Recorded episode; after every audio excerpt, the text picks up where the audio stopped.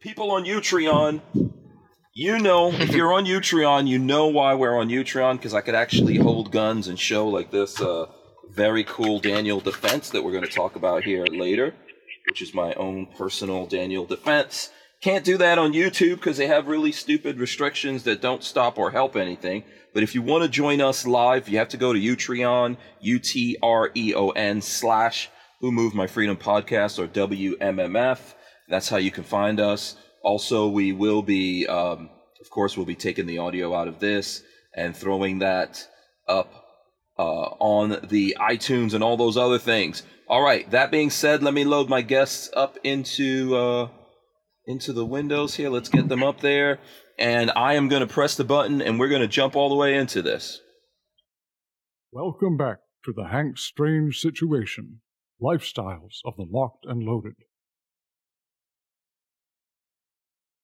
We wouldn't be able to keep the Who Moved My Freedom podcast going without the support of great companies like Franklin Armory. Franklin Armory provides 100% US made firearms and awesome binary option triggers. Their focus and purpose is to provide freedom tools to all Americans, especially those in not so free states. So when you're in the market, please consider Franklin Armory. All right, we're live here. Let's see. Yeah, Ryan, we can hear you. We actually are live. Um, Jesse, we do this thing here called Jazz Hands. Everyone has to do it. There you go. we're taking it back from the terrorists. We are live. I hope you guys have your big girl panties on. This is episode 908 of the Who Moved My Freedom podcast. And uh, my guests are Ryan from Fort Scott Munitions. There he goes right there, Ryan. Uh, I'm gonna Dang. Ryan. Your internet looks like it's a little shaky, but we'll take it. We'll take it. You know, it's better. Yeah. Yeah, it's better than. Yeah. He's uh. Are you are you at Fort Scott or? Oh. Yeah, I am actually. I'm in the oh, okay. office. Um, okay, I'm wired in, so it should be working fine. But we've been, I don't know, it's been acting up on us the last couple days, so I'm not okay. sure what's going on. Okay, no worries. We can hear you. Then also joining me is my friend Jesse Finley of Knuckle Down Dynamics. There he goes, Jesse. Welcome to the show for the first time, my friend. How are you? It's going to be fun. Yeah, oh, I'm great. Yeah, good, good, awesome. Yeah, so uh, we've got like the whole crew here. Let me uh, get everyone up in here. So for the folks out there who uh, who don't know, uh, you sh- well you should know Ryan, right? Uh, Ryan, uh, just tell the folks real quick what you do at Fort Scott Munitions. So I'm the chief opera- operations officer for the retail side, so store brick and mortar storefront, the website, and the training side. So I've kind of been working behind the facilities built up. Uh, we've partnered with Battleline. Um, they're the hosting. Um, the training I'm working on on the to support them in that in that way. Okay, cool. All right, so I know a little bit of that probably came in broken up, but uh, the big thing here is that you're in charge of the retail side of the store and then also the training stuff that's going on, which you guys at Fort Scott have some very cool uh, training facilities that you've opened up, right? Yes, sir. Yeah, we're really excited about that and continuing to build and grow on that. So you, you were able to see some cool stuff, I think, when you're here. So yeah. Yeah, absolutely. I saw a lot of cool stuff, including Jesse uh, of Knuckle Down Dynamics, who was training with us. Uh, Jesse, you want to tell the folks like how how how are you even associated with uh, Fort Scott Munitions? You're I think you're in Kansas, but you know you can explain that to the folks out there. Yeah, I'm actually out of Missouri. Oh. Uh, I got yep. I met for uh, I met Ryan. Well, I didn't meet Ryan. I met Robbie at a uh, shot show one year and uh, you know I bought some ammo of theirs and was posting some pictures and stuff, and they they got a hold of me, and I'm a sponsored shooter for Fort Scott, um, which led me to meet Battle or uh, Chris, and uh, you know through the battle line stuff. So that's pretty cool. Yeah, absolutely. Yeah. So Jesse was. Uh, if you guys have seen any of the footage from the copper ticket event that happened that I went out to, there's a lot of it with Jesse in there doing some badassery. yeah, yeah. You know, I'm gonna put I'm gonna put some percentage of that down to uh, youth, Jesse. Youth, youth. yeah. as the as the old guy, as the old guy here, because uh, you know. No, we were a great team. We Yeah. were a great team. Yeah, no, it was fun. I just, you know, man, you gotta enjoy that youth, man. It's so precious, you know.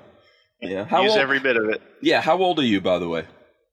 27. Twenty-seven. Man, twenty-seven. I can't even remember back to those days. know, it's all it's all fading, all fading out there.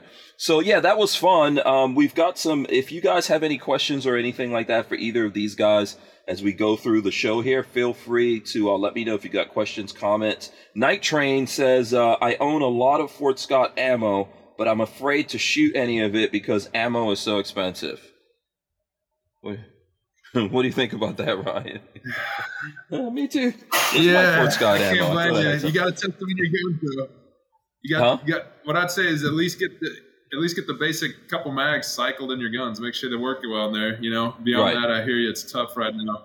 Um, Yeah. we're getting we're trying to get decent supply lines back up. You know, so Robbie's been doing a great job of that, and we've as if you've been paying attention to the website, we've been able to get some well most of the calibers back in stock. So Mhm. um, it's starting to come back.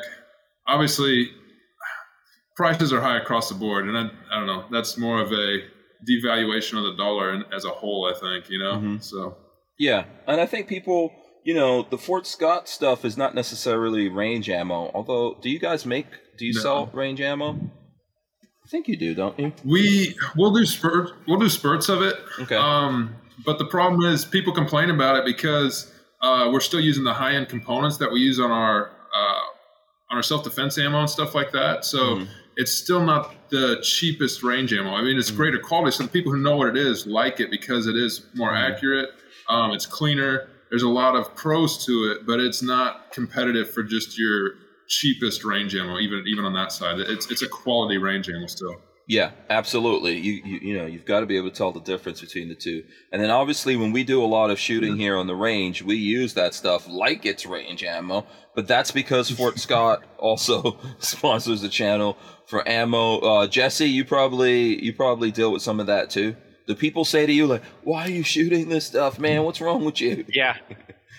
yeah, yeah. When uh, people come out to the range and they see what ammo I'm digging out of to shoot at paper targets, they're like, I, I, I don't even want to watch you do that. Oh, so, yeah. Oh, trust me. Sometimes I'm like, "Oh my, uh, man, this is the good stuff going down range." But it, it is good stuff. Go I, ahead. I'm totally fine with it. Yeah. Well, you know, you got to We try. to even be got those comments at the humble. copper ticket. Yeah, yeah. Go ahead. Yep. Yeah, go ahead, Ryan. Yeah, people are saying the same thing there. People are like, man, here we are shooting this this high quality uh, ammo like it's range ammo at the thing, you know, at the copper ticket event. People are having the same the same hardships doing that. Yeah, absolutely. But it was good stuff. I mean, we used it. I, I never had any problems with ammo other than the ones that the the guys out there induced. So, um, you know, Yeah. it's you know the when when you need it, you want to have the good stuff. So this is the thing everyone has to to figure out. Like you said, you know, get the good stuff. Make sure you use it, and it can go through the guns that you're using, because not everything works on everything. So Right. that's just a reality of ammo. But you know, other than that, if you if you want to go through uh, range stuff, then yeah, man, you got to stack that range ammo whenever you can, you know, or go to 22s. So, yeah. um, Lola has a question. She says, "So, what is the current state of ammo production versus demand and the high costs? What's going on with that?" Uh, versus demand and high costs. Mhm. Um, we can't get components for what we used to. I mean, we're almost paying what retail prices used to be on the components. So uh, it's one of those things, unfortunately, and you're seeing it, I think, in every industry.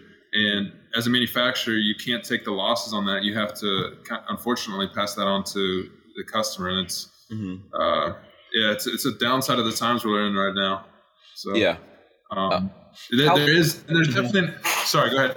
No, I was gonna. I don't know if Jesse had a um a, a thing uh, something he wanted to jump in there, but feel free, Jesse, at uh, at any point. Um, Yeah. Yeah. You were gonna say something, Ryan. Go ahead. Yeah, I was just, uh, man, yeah. Sorry. Um, I think I'm good. I, yeah. Oh no! In, in Sorry, terms man. of in terms of the ammo, do you guys do you guys see?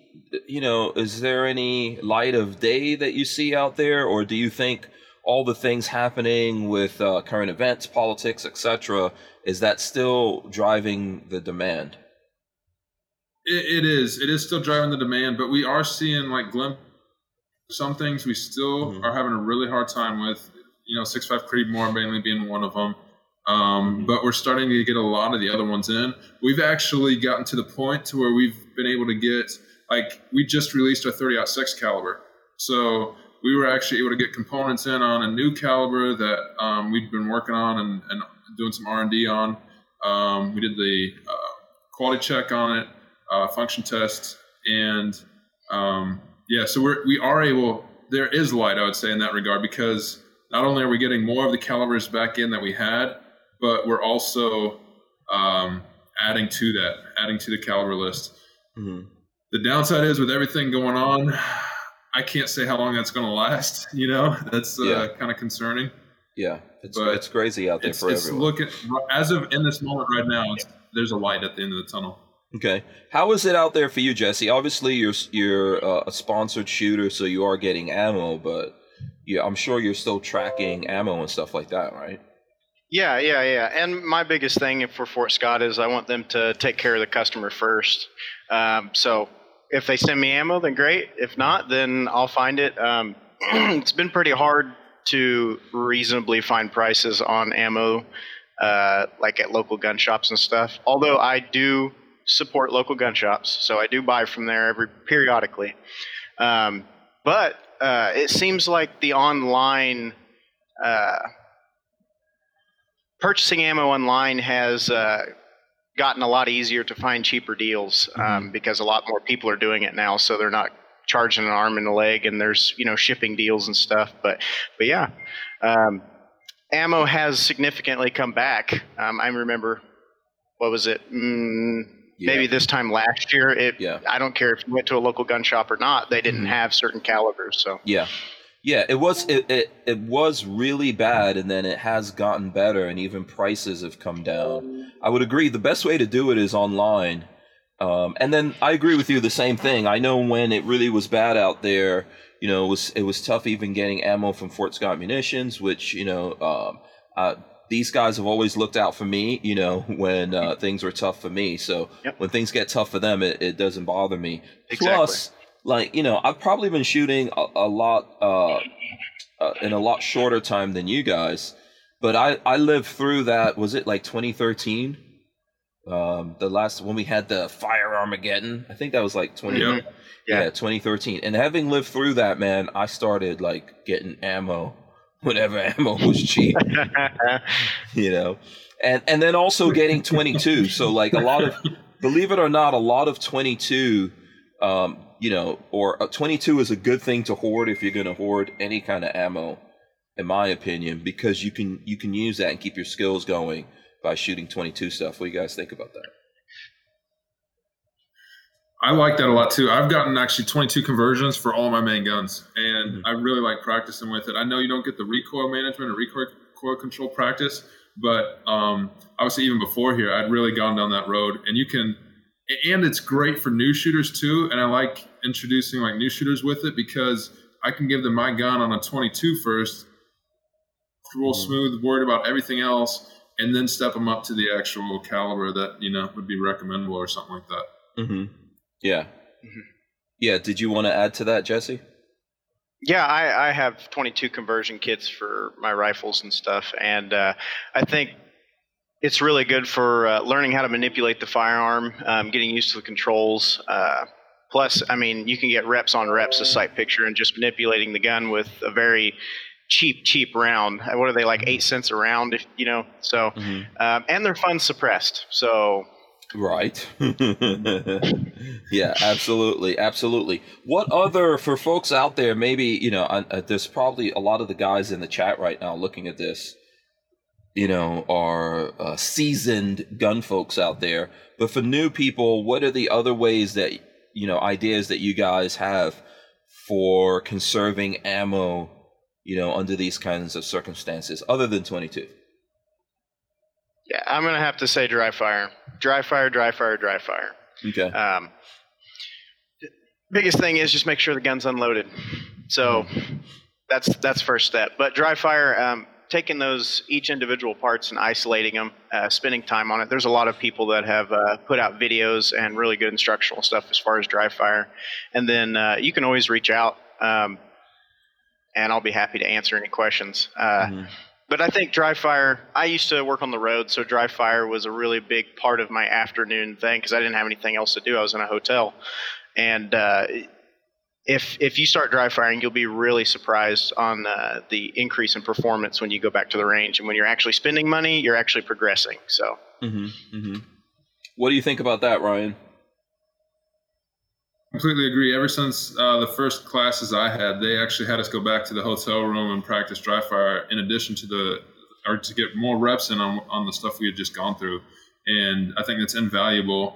Um, and we're really hitting that from the training side too. We're really trying to take that into consideration with um, students, whether it be new or returning uh, uh, trainers or trainees, that one reduced round counts. Um, so doing that, and then we're we're focusing a lot, like you saw Hank too, on the the simulation uh, simulation range. Um, so whether it be airsoft, sims, that kind of stuff, uh, it's similar to a, a 22 um, conversion kit. You know, you don't have the recoil, but a lot of the other manipulations are, are carry over very well.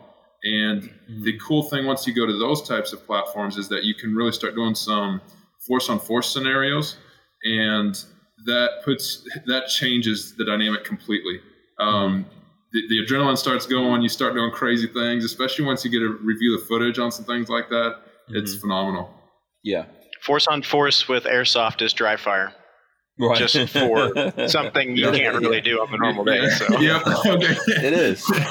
there's a lot of there's a lot of tech out there now for that, right? There's a lot of different uh, things that people have out there. So, um, you know, if uh, if if people are looking to do that kind of thing, there's a lot of different options that you can do. Can can uh, folks in the general public, you know, in in your area, of course, in uh, Fort Scott, Kansas, can they come in there and do that kind of training with you guys?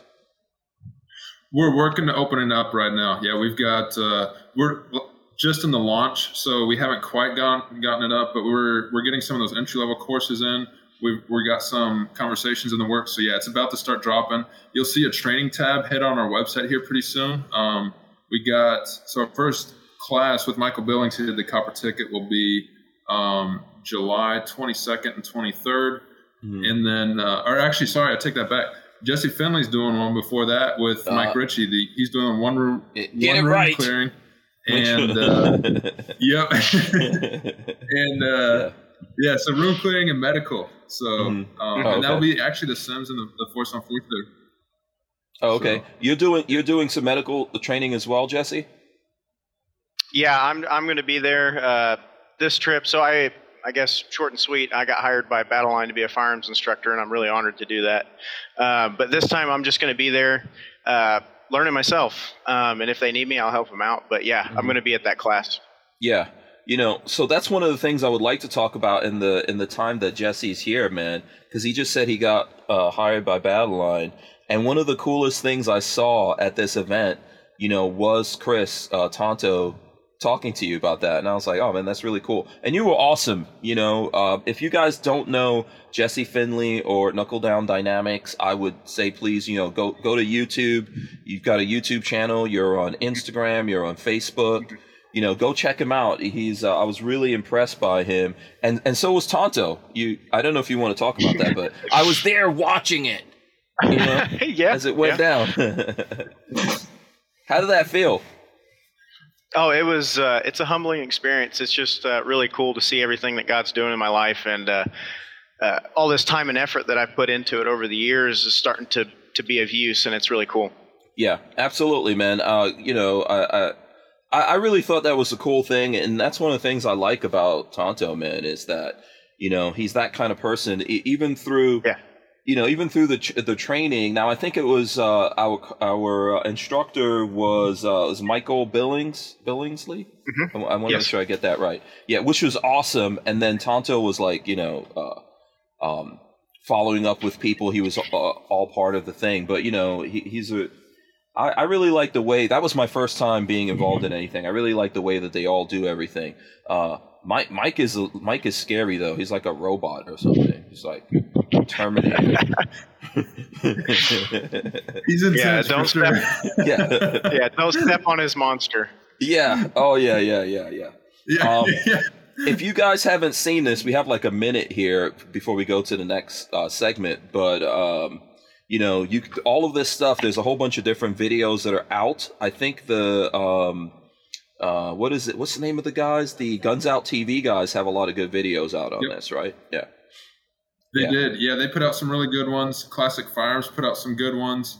Yeah. Um, we've been playing catch up, so ours haven't hit yet. And mm-hmm. um, yeah, so yeah, yeah. But, I've uh, got some. I've got something because you and I did an interview. I want to put it out, and I think I need to. I just want to get some background footage from you, and then I'm going to put that out as well because it shows the warehouse that you guys um, that you guys have. So, yeah, yeah, that, that's cool. I'm, excited to see that. We're I'm working on getting that to you. We're working on getting that Google Drive uploaded and stuff. We've had mm-hmm. a little technical difficulty there, but I think we actually got it figured out today. We're just waiting on yeah. some of the loading now. I thought I was going to have it for you today, but it'll be within a couple days. Okay, so. all right. We're gonna we're gonna come right back to that here and talk about. It. We're gonna take a quick break right here. Walther Arms has been making concealed carry handguns for over 90 years, starting with the PPK. Today, Walther is based in the good old US of A and still builds quality firearms like the PPQ and PDP for personal defense and competition. So when you're in the market, please consider Walther Arms. We wouldn't be able to keep the Who Moved My Freedom podcast going without the support of great companies like Walther Arms. Okay. All right. So, um, there's a couple of things that I want to get to here. I see, let me see, who is it that said this? Um, 42 Chilled said air guns and Mantis in terms of training. Um, there is a lot of technology you could do at home. You don't even have to go. I know that there are places you can go to, like Gander Mountain has some places you can go there and do that kind of airsoft. Uh, well, what what are those things called? They kind of use airsoft, but then you have the screens all that. Is it reactive shooting? I don't, you know, I don't know what the right I name. I think that's is. what it's called. Yeah, with the with the whole screen and it, it, evaluates your hits and there's innocent bystanders and all that kind of stuff, right? Yeah, yeah, yeah. It's it's pretty high tech. Mm-hmm. Um, it's really cool. Some of them. Uh, I've seen some of the, the behind the scenes stuff, and we've kind of looked at it a little bit, but it's it's a little concerning on how it's a chore to keep those those guns and stuff? The, the guns running? Uh, not the guns necessarily, more mm-hmm. the tech behind okay. it. There's mm-hmm. a, a, lot of crashes and, and different uh, things like that. Okay. That, that from what we've seen, that, um, yeah. Yeah. You know, you you would think that technology is coming along with video games and all that that's out there. And I know I've spoken to some people that are trying to develop some technology that's along the lines of the video games and all that. Um, but yeah, I don't know. I didn't realize behind the scenes it was a problem. Have you done any of that stuff, Jesse? Any of the the virtual training stuff? Yes, yes, I have. I actually have a friend of mine who owns uh, Ozark Shoot No Shoot, and he has an entire setup um, where he goes out and he literally like films in churches or buildings and films all these different scenarios, and then has the security or the people that want to train inside their own place that they work at. Mm-hmm. Um, all these scenarios in their everyday life, you know, setting. So uh, mm-hmm. yeah, I've, I've used it and it's fun. You can do you can do serious stuff or you can do fun stuff too. It's it's pretty yeah. cool. Yeah, yeah, and the and the tech is coming along. So some of that we have to give some uh, patience for. Um, but now you guys at Fort Scott Munitions, Ryan, you've got like an actual warehouse. We we talked about this the last time that you were on but I didn't get to experience it until this time. You want to tell people like what that facility is and how you set it up and everything? Yeah, so uh, we've started with a modular, um, well, slip fit connections on a modular layout. So uh, we've got a 90 by 120 shed that we punch the, the, the floor on on a four foot grid. Mm-hmm. And then we have four by eight wall panels um, that we can interchange, basically slip fit and move things around really quickly. Like uh, we can get a layout. For example, that layout that you saw, Hank, we got the morning. Um, Mhm. uh, we got one morning. By afternoon, we had it all set up. There was a couple panels we were short on, but aside from that, um, we had it all set up. So we had to. But then you basically have door panels, and it, you all, you slip it together. Um, it's constructed in such a manner so it's two bys and cardboard, so that it's realistic in the sense of Sims and Airsoft will penetrate both layers. Um, so you have to deal with pass throughs the same way you would in a real world. So we were mindful about that. Um, we, we just actually figured event how to incorporate the skywalk into it. So, or the catwalk, I mean.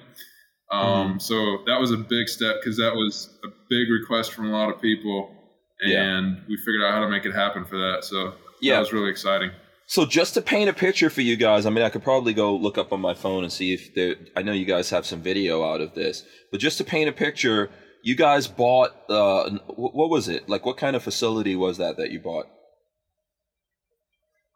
It was an old metal recycling plant, um, and I think they even built engines at one point in time. Um, Okay. It was like a Kawasaki thing, and then they recycled metal, and it burned Mhm. down. Um, So Mhm. there's bricks, but there's one shed in particular. I think it's about a five acre compound um, that we Mhm. have to work with, but there's the, there's one shed in particular that we've implemented that on. Okay.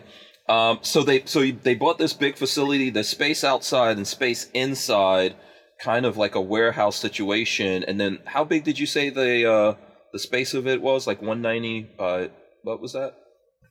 Uh, yeah, uh, 90 by 120. 90 by 120 so every uh what is it like four four every four inches or something what's the uh, grid space that you have you've punched basically holes in the concrete slab so that you can change around walls and all that kind of stuff and make any kind of uh, office floor plan that someone gives to you right Yeah, exactly right. So we did it on four feet, actually. Um, Okay. We kind of went with standard dimensions and stuff. Like I, I did even the wall panels are four by eights, so that you can uh, put a lot of different things up if there's desire for different things. Like if someone really wanted drywall, we could literally just um, get a pallet of, of four by eight drywall and start tacking stuff together if people want to go that route. Um, so um, industry standard sizes on, on stuff like that. So that that's kind of the goal there. Oh, okay, very cool. So you know, basic and Jesse, feel free to jump in here because I know you you know you you were doing some of this, and I might see if I can look online and find some of this uh, footage. But I think it really it's it's a really cool setup that you have going there that you can uh, build up these like a shoot house type of a scenario for people to practice and train in, right? Mhm. Yeah, yeah, yeah. Go go ahead, Jesse. No, uh, the uh, modularity of it is pretty cool because I think like this next class that we're going to be doing in uh, July, it's going to be one man room clearing. So it's going to be more oriented to the single person in their house uh, being able to effectively clear their house if something was to happen in it. Right. Yeah. So you're The modularity is awesome. Yeah, exactly, exactly. You could switch it around. You can't, you don't, you know, you won't necessarily get used to it, or you could use it to train for whatever your facilities are, that kind of a thing, right? Yeah, exactly. We've actually brought in so similar to what Jesse's done, which that sounds or his his friend did. That sounds really cool too. Um, but we we've brought like our church security team in and laid out the lobby and stuff, um, and done the the force on force scenarios and, and run through some different things there too. Um, so yeah, we're looking to reach out to, to some schools and stuff like that, teachers especially. Um, e- even in Jesse's class coming up here, that we're trying to get some teachers involved from from local schools with the medical on the medical side and then stuff.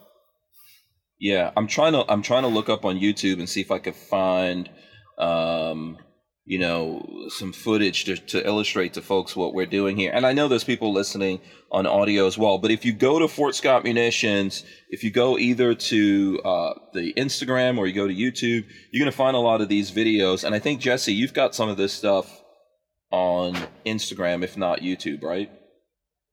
Yes, I, I have one of the range day, just a quick little video on YouTube currently. Mm-hmm. Uh, but I think I have. Yeah. I mean, it's real. It's really cool. Just to describe it for you guys, that so the kids. I know there, there, there's you guys had some issues with like the kids in the neighborhood sneaking into that sneaking into that facility or whatever, you know, um, and messing around Non-stop. with the rooms. Yeah. yeah, uh, I, yeah. So there was some there was some good stories on that, but you know, to paint a picture for you, when you're walking through that whole thing, even outside, you really feel like you're in some kind of you know war zone or something like that. I think to put it lightly. And we did, um, you know, we did some training there. So I got there, I think, the day before the training with Tonto, which is completely different. You know, and so when we got there, and Jesse Jesse was part Yep. of this too. We did like this uh, crash course, really intensive. Uh, um, uh, what were, what were those guys? Green Berets. You want to tell people about that? And what was your Yep. idea of that? Because I think that was basically torture, as far as I was concerned. yeah. Yeah. So Oh, we've got we've got some cool connections with um there. Go ahead. Go What's ahead, that? Ryan. No, what'd you say, Jesse? Okay. Uh, all right. I was just I Um, sent I sent Hank the uh, footage. Oh, you did? Okay, from cool. the other compound. Okay, Yeah. yeah, yeah, yeah. Go ahead. I'll I'll pull that up here. Go ahead, guys. hmm Cool. Yeah, so we've got some cool connections with uh, um, some guys that, yeah, Green Berets, Special Forces, different things like that. The Ranger qualified. They've, they've been around and done some stuff. So um, we're fortunate to have those guys. And they've actually used our facility, some team leadership building. Like they've brought in, you know, like um, pro athlete groups or teams and stuff from the area. Mhm. And basically did the same thing they did with us and ran them Mhm. through team leadership, try to put uh, put people through the paces, hmm and um, yeah, they, they give them basically it's a it's a fly by night course. It's super fast, um, but uh, a little bit of land nav, CQB, medical radio comms. Um, Mhm. We had some pyros involved, so that was pretty cool. hmm Uh, but yeah, it was. yeah, it was cool. well, yeah. we got some cool, um, like we have stylists incorporate. Yeah. hmm so, um, hmm yeah, basically run Yeah. through through a scenario and, and a mission objective to where you have um, whether it be a Mhm. hostage or a uh, no kill or a kill um, and different things and, and run through different uh, scenarios that, that they've basically done and so you get a little taste of of maybe what they've gone through to some extent and and it, yeah it's funny hearing different perspectives on guys like guys either love it or like man that was rough No, it was cool. I'm not. I'm not really complaining about it. I think it was really cool to do it. I don't think you could really grasp what those guys do unless you do something like that, maybe for weeks. In my opinion, just to really Yeah. get an idea of what they're getting up to. So it really was. I think I heard one of the guys saying to you, "It's like trying to t- what is what did he say? It's like trying to um, take 20 pounds of shit and stuff it into a, a five pound bag in terms of showing people all the different things that they go through. So um, it definitely gives you some respect for what they do. And I think it's it's definitely a good thing so far as training, just even showing yourself how fit you really need to be if you think you're going to do this. you know? Right. Yeah. yeah So so I appreciated it for all yeah that. go I appreciate it for all that, Ryan. All that was good. You try to starve me. You did try to starve me out because you guys had some kind of like vindictive. I was about thing. to say that Yeah, you had some kind of vindictive thing going. Like we're gonna starve all you guys so you can see what it's really like. Because I guess special operators only like fight on an empty stomach. I don't know what that what that was about, but it didn't work because I went somewhere with the Guns Out TV guys and got food. Yeah, so it was funny on that side. So Gage, Uh-huh. our cameraman, has um, he's worked closely with them and done some of this before. So Mhm. what we tr- went through the training with them or with Mhm. you guys. Um, I was on. Uh, uh, let's see, Hank, you were on the other team, right? Um, Uh, but uh, we had, we were split Yeah. up into Me and Hank were on a team. yeah, yeah, that's right. Yep. Yeah. Yeah, but uh, so the idea was I kind of go through it, experience it, see it firsthand what what it's like um, Mhm. from that side too. And we had Gage kind of running it, and yeah, we had that talk too about the meals. Like, man, you gotta you gotta at least warn people if you're not gonna feed them, like intentionally gonna starve them or something like that. The Guns Out TV guys literally got off a plane, went back to their hotel room, and then and then got into this. so those guys weren't even trying to hear it. You know, yeah, they were worn out. Yeah, well, you know, they like had a when couple ta- days like that beforehand too. Yeah, I mean, we're talking about some dudes who are walking Sorry. around showing off their arms and everything. So, you know, those guys count calories and have to get certain intake. what was what was your opinion of this, Jesse? You were there. you were there. no, What's at least opinion? from my side, Mhm. it was really fun uh, because we were able to apply everything that you know me and my buddies do all the time, but we don't really have that setting where we can literally stack everything we do all into one single thing. Mhm. Um, it was it was really cool, um, especially working with people you don't know. Mhm. It's Yeah. quite a challenge. Yeah, I think that um, those those guys were Green Berets, right? Uh, who remembers the name of those guys? I, I think one was was everyone named Tim. Wade. Wade. Okay, Chris was Sims, Wade Morris, and Chris Sims. Okay, Wade and Chris, right? Yeah, and um, they were they were great guys. I think at the end they were like, "Oh yeah, when we heard some of you guys were YouTubers or whatever, we were expecting this to be horrible. you guys would be trying to tell us what to do or whatever." Which is not like I've never. I don't know where that really comes from. I don't know what uh, YouTubers or content creators are out there doing that. But so far as I know, you go to do training stuff, you shut up and follow instructions. Yeah. So, um, No, I, mhm. go for it. no, sorry, I was just I was agreeing with you. Yeah. Yeah. Yeah. I think, you know, I listen, I'm not trying to tell you it was more fun when it was over than actually doing it. Okay. That's all I'm gonna say. That's what I'm gonna say. But it was it was fun. It was fun. Like uh, Jesse and I, we were we were doing we did. So here's what happened. We did practice all day, right, and then ran through this all day. And then at night, they they told us we're actually gonna walk through the actual town of Fort Scott, not a fake town. not a Hollywood town. We're gonna walk through this town at midnight with a whole bunch of gear on, okay, and airsoft guns.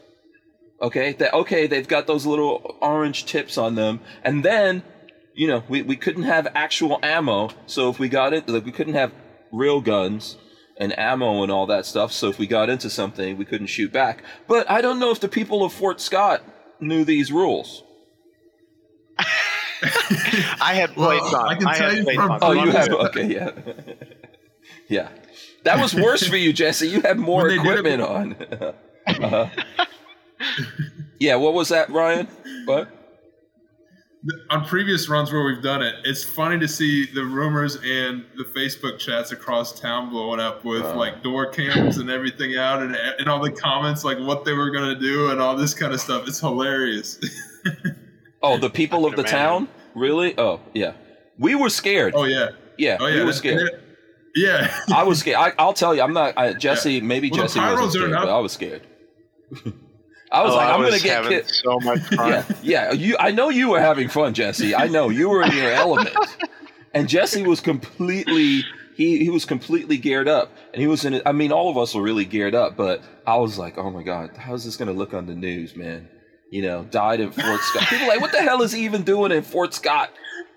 You know, and then supposedly you guys told the uh, deputies out there what we were doing, but the shift that you told came off duty, and then the new duty shift that came on didn't have any idea of what was happening. Do you, do you remember that part? Y- yeah. I remember it Yeah. because Ryan was hiding up for the behind the, fireworks. cars yeah, exactly. Yeah. Yeah. So just to just to let you guys know what happened, they didn't tell these deputies. Then we're walking around the town, and we were with Wade, right, Jesse? I think it was Wade. He was like the, Yeah. the leader of our group, and um, this is a great. This this is so nuts. So where because they did this thing all day, and then at night we went out to do this mission. Actually, part of the mission. Let me back up for a second. Part of the mission, we had to go across some train tracks in Fort Scott. So we're actually walking through the town. We're walking like it was pouring down rain and all that kind of stuff. So I'm getting wet now carrying all this stuff. I tripped over a couple times and fell in a ditch. You know, that was just filled with water at night. We didn't have like night vision or anything like that. And um, then we get to the train tracks. We're supposed to cross it, and there's actually a train out there with an engineer. And then Wade is like, you know, okay, guys, we got to stop here. I think this is dangerous. People can actually see us. Something might happen. He actually st- he got scared. When he got scared, I was like, oh shit.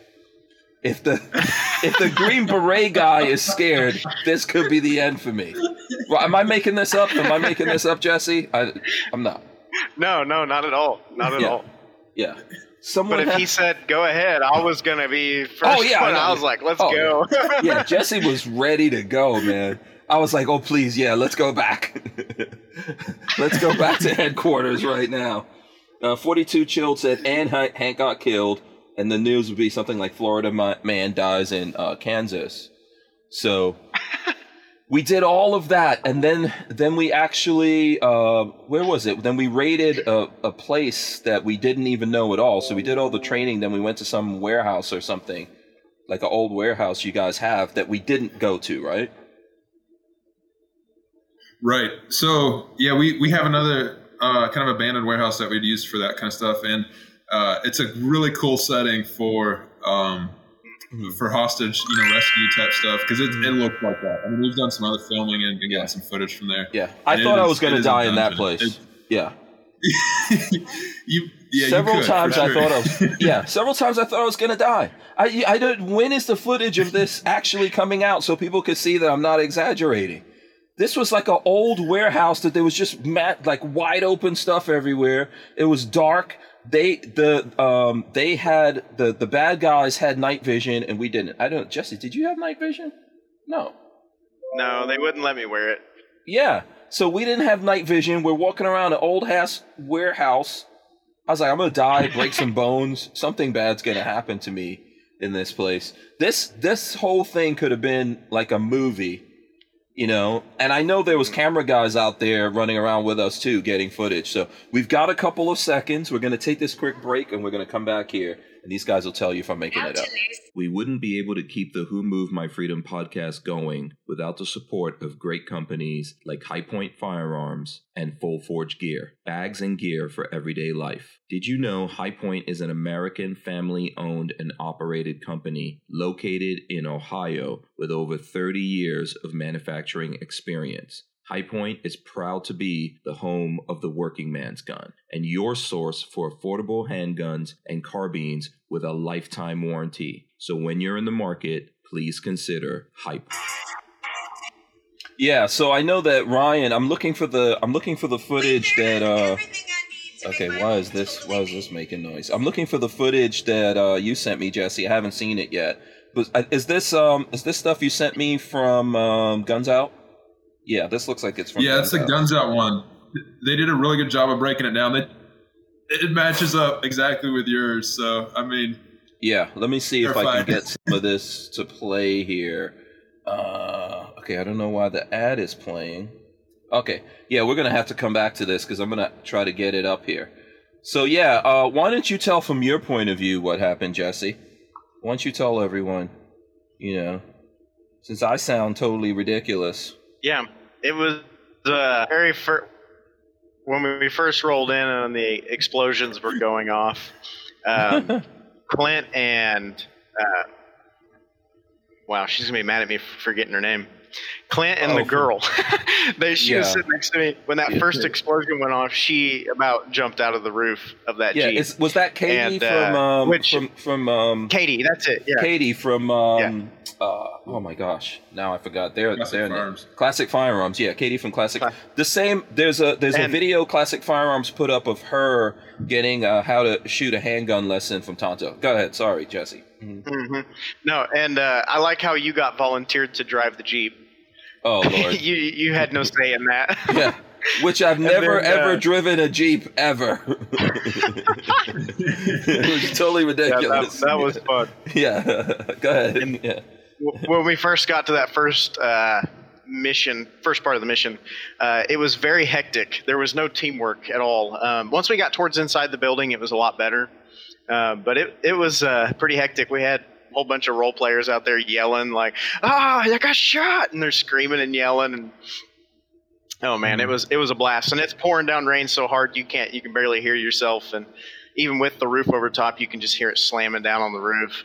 Mm-hmm. And uh, Yeah. of course, it's dark out, white lights everywhere. Beep, you hear BB, you know, zig, zig, zig, zig. Everybody's shooting and stuff. It was fun. It was that Yeah. first one was fun. The second one, though, the second warehouse was extremely fun. That one was awesome. Now there was a lot of stuff to trip over. And funny thing, Mm-hmm. uh, the next day we went and filmed some night vision stuff in it, Mm-hmm. and I, I, I talked to Gage and I was like, "Hey, uh, this door right here. I'm glad I didn't uh, like go into that door yesterday." dead. He was like, "Wait, this door?" He's like, "This door?" I was like, "Yeah." He's like, "Oh, flip, that's the elevator shaft. We probably should have crossed that off or. Exactly. Exactly. That's what I'm saying. I know I was looking at things like I can't believe they're just letting us run around in this place we've never been in. You know. Yeah, those are those um those what were- what were the you know the uh, not the disclosures but the uh, the things we had to sign those things were for the real waivers. the waivers yeah I was like man you know I'm, I regret signing that waiver Yeah, no one no one died no one died for real I don't know if I don't know if did No, anyone no, no, one no, no one one died. really got hurt or anything like that uh so far as I can I don't remember think so.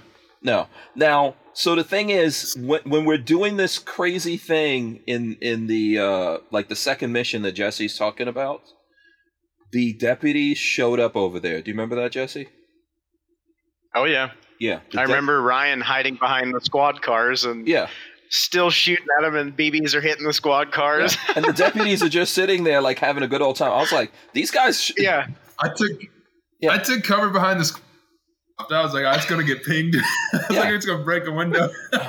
and other Ryan, which I don't know if you guys really know other Ryan. I've got pictures of him somewhere here, but he's the he's like the uh, what is Ryan like the president of Fort Scott Munitions, CEO. I don't know what his what his title is, Yeah. Mad Genius or whatever. All the above. Yeah. Yep. But, but Ryan was playing a bad guy and shooting from the darkness. And then, so this Ryan is shooting back at him, and the deputies are just sitting in their cars, and you could just hear the BBs like ping, ping, ping, ping, ping, hitting all over. And I was like, wow, these guys are pretty, they're actually pretty cool. I guess they don't care they're what just happens drinking their coffee. yeah, they were just chilling. They were hanging out with us later, so uh, it was fun. I had fun. I think the hard, the the for real, the hardest part for me was when we had to like carry one of the guys out on the stretcher. You know, that was Mm. tough, man. I was like, oh my god, we need to put this dude down. we were already winded from, you know. Yeah. I mean, what was that? Like hour three or four or something like that. After midnight, it, well, more- how far? yeah. Yeah, how far did it go? Like when did we when did we start the after the training stuff? Did we start at like ten or something like that? Ten Yeah. o'clock. at Oh, we started like at 10 to 2, wasn't it? nine thirty something. Yeah. Yeah. Yeah. So by like the time that. we were Yeah. coming out with that guy, it was sometime after midnight, maybe like hmm twelve thirty or something like that in the morning. Yeah. So Yeah, and and he was not a small guy. I've actually been No. to next time you guys need to carry They me. Everyone needs to carry me through there. We'll see what the hell. and then we'll see who's a badass. Go ahead, I've been the role player before too. I've been the role player for this type of stuff too. And so Adam Mm-hmm. LaRoche, former MLB player, is the one with E3. Mhm. Um, is the one who kind of hosts a lot of this stuff. hmm And I've been situations, and it's even for pro baseball players. Like it, it would carry me one time the same night, like it was pouring down rain, everything, and I'm getting Mm-hmm. Poured on, and the thing is just catching the rain like a funnel, and I'm literally just sitting in this cold bathtub. but uh, yeah. yeah, it's it's it's crazy. Oh, and the Jeep we drove was one of Adam's apparently, and I had never driven this thing. Oh yeah, that old You had zombie a good hang. apocalypse. Let me tell you, yeah. yes, Yeah. yes. I'm driving at one point. The the, uh, uh, the vent system didn't work, so like it's it's raining, so it's fogging up. We can't see, and we're the lead vehicle. We're like trying to run up down the screen here, and as we're driving at one point, the mirror fall, the rear view mirror literally fell off on us at one point, and then we were right next to those pyros. Like I, if I would have opened the door off or opened the door, I'm pretty sure they would have gone off, like Yeah. in the vehicle. Yeah. they were So, setting off I did the same thing you did. I jumped over it. I'm gonna tell you, uh, the forts, the people of Fort Scott, you people, God bless the people of Fort Scott. You guys, you guys are way too nice to these Fort Scott munitions dudes. they get away with way too much stuff, man. I don't know how you guys let them get away with all this stuff in this town because they are crazy. They're, they're, that that vehicle that you're talking, what was was that a Bronco? Was that like a? Uh, I think it was an old bourbon. It's an old bourbon. Oh yeah, yeah. It's an old suburban, and it's all um, it's all bedline. It looks like a zombie apocalypse vehicle. It's like lifted bedline. We couldn't even get the guy in there. Do you remember that? We could the guy on the stretcher. yeah, they're like, yeah. "Oh yeah, you got to ca- carry him in." I was like, "Oh no, this we can't carry this dude into this thing." What movie was that? Like Hot Shot or something that like that? It was an exact replay of that. I was cracking up so, when I saw that. Yeah, it was so ridiculous, and the whole t- and then we're just driving around the town, and like I'm in a jeep with uh, with all this gear and stuff. I can't even like steer. We couldn't see either in that jeep, and then I was like, "Oh, these guys are crazy. They're gonna actually let me drive this jeep around this town." you know, I, I, don't know. That was it was fun. It was fun. I gotta say, it was fun. Uh, big shout out. I see Vanessa Kitty's out there. Uh, Brian Quick says rule number one of Zombieland cardio. Yeah, yeah, you got and Cruiseman says the hardest part for Hank was everything. Yeah. yeah, that's true. yeah. And then we had to do training with Tonto the next day. That went for two days. Yep. Yeah. That was yeah. So where where where did you go when we were running? Hank? Oh, I was go? Uh, oh Tonto. so Tonto so I did the first day training. I did all that stuff. The second day I did most of the stuff. And then Tonto was Don't like, put you know him on blast like that. No, that's cool. No, I already talked about this.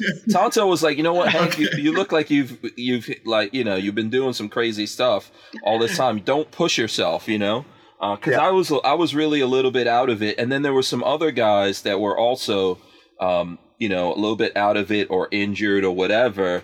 And then here's what here's what happened, Jesse.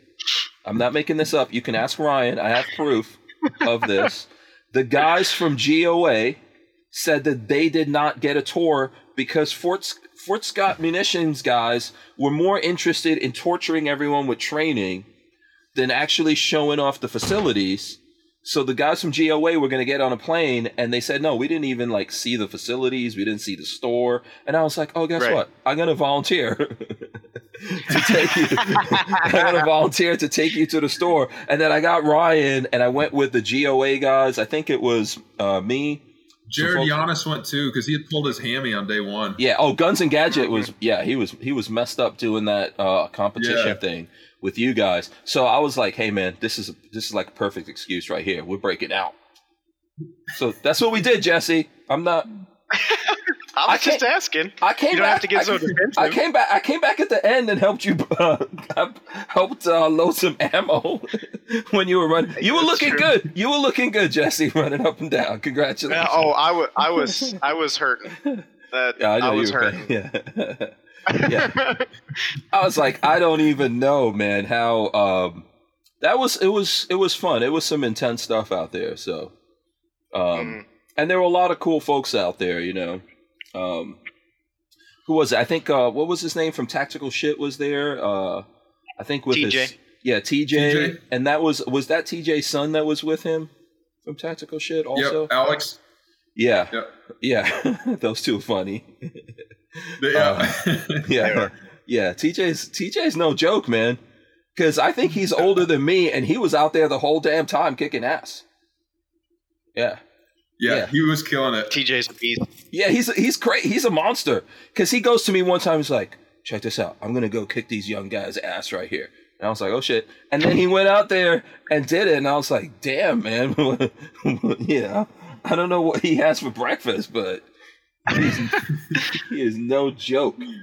Uh, who else was at this event who, that you guys can remember? So we give everyone a proper shout out. Uh, Braden Langley with Guns Langley Outdoors Academy. Mm-hmm. Yeah, yeah, yeah, Guns and Gadgets, Jared Yanis. Yeah. Um, let's see. Uh, you guys obviously. Uh, Guns Out mm-hmm. TV. Guns Out TV um, guys so were there showing off their arms. Yeah.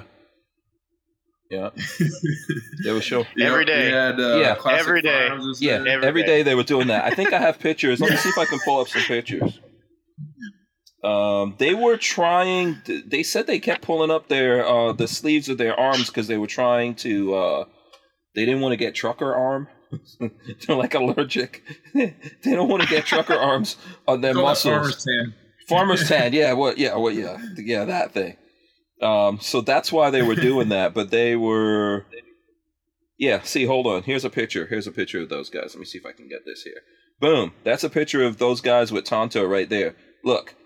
They didn't want to get. They were showing off the arms. Uh, they were. I can see what they're talking about. They were actually. I don't know what you could do. They were going to get it anyway. So there you go. Um, yeah. Who else? Who else? What's the list of everyone was there? GOA was there. Mm-hmm. I remember. Let me Yeah, see. the sponsors were GOA, Daniel Defense, Daniel Defense. um, Mhm. uh, tactical stuff, and E3 Firearms, which is part of Tonto. Um, so, Okay. um, and then obviously the five copper ticket winners themselves. mm-hmm. Yeah. Oh yeah. The f- okay. Actually, here's that picture that I have of everything. Let's see if we could pull the pictures up of everyone here. So they were all the guys. There's there's uh, TJ right there, um, and then the guys that trained with Battle Line. Um, there you go. We're going through. There's me right here. Clint.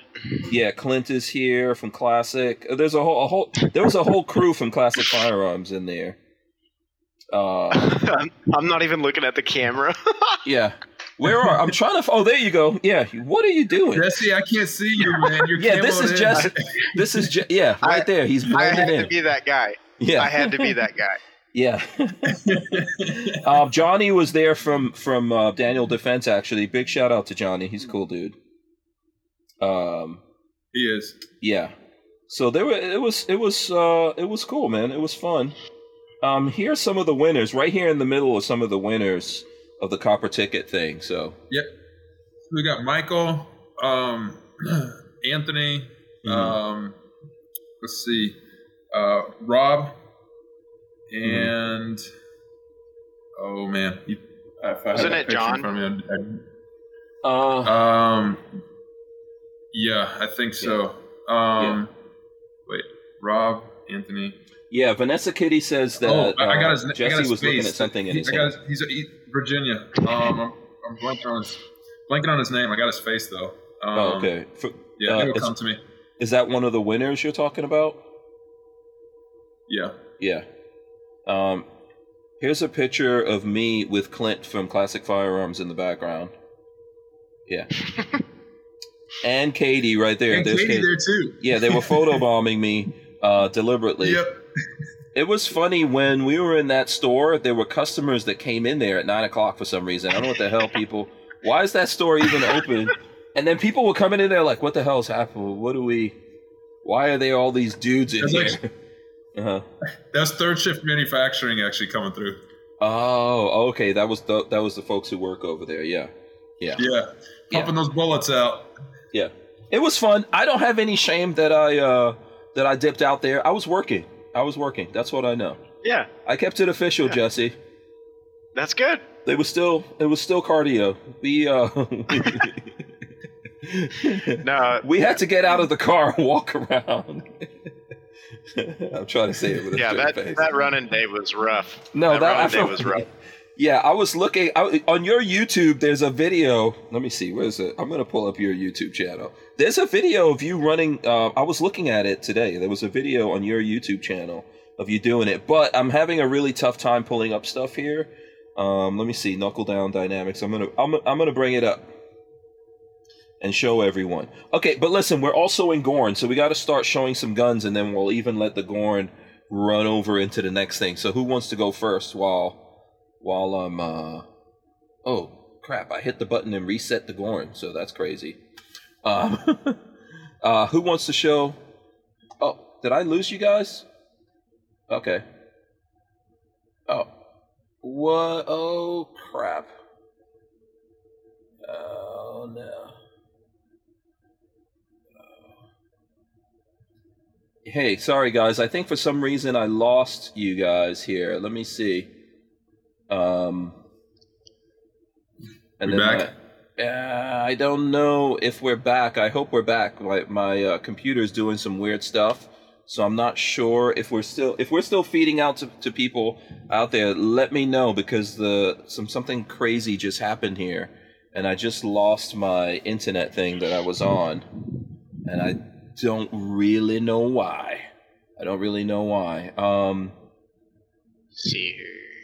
Yeah. Uh, I might lose you guys again here too. Let me see if I could uh, figure out exactly what's going on here. Uh, or we'll just we'll just let it go. We'll just let it go for a second here. Yeah, th- who who's got some Gorn they want to show off right now? Yeah. So I got um I can pull up that Daniel defense from the uh, you trying to go to the guns you said? Yeah, yeah. Let's let's show yes show some uh, Daniel defense stuff. That's cool.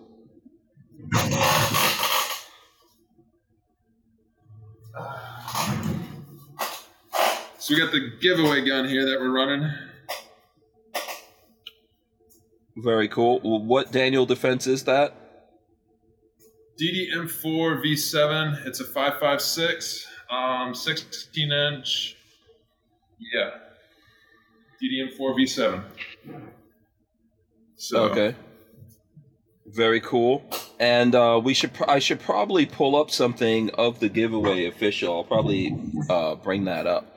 It's weird. I'm not even on my normal. I'm not on my normal internet thing, but we're able to do it. What's that? so show all the stuff. There's ten. Like tell everyone about this giveaway, Ryan. I'll let you. I'll let you go for that right now. Yeah, so we uh, followed that copper ticket event up with um, kind of a sponsors deal where they all participated in a big email giveaway. So it's an email sign up giveaway, no purchase necessary. Um, just sign up with your email. But basically, Daniel Defense is throwing in um, the mags, the DDM4 V7. It's it's a, essentially a ten thousand dollar value once you get everything in. Um, you get a signed copy of 13 hours, and it's like the special edition Mhm. from Tanto, and then some some of his swag, some of his signed shirts, and he threw in a Vortex um, Venom. Oh, cool. Let's see, five three five by. Um, Yeah, we see it. Uh huh. hmm um, we're throwing in 200 rounds here of, or sorry, not 200, uh, a thousand rounds, two cases um, of, of our TUI ammo, and we have. Hang on, hang on, Hank. Let me get you here. Got Yeah. your patches. So here we go. Yeah.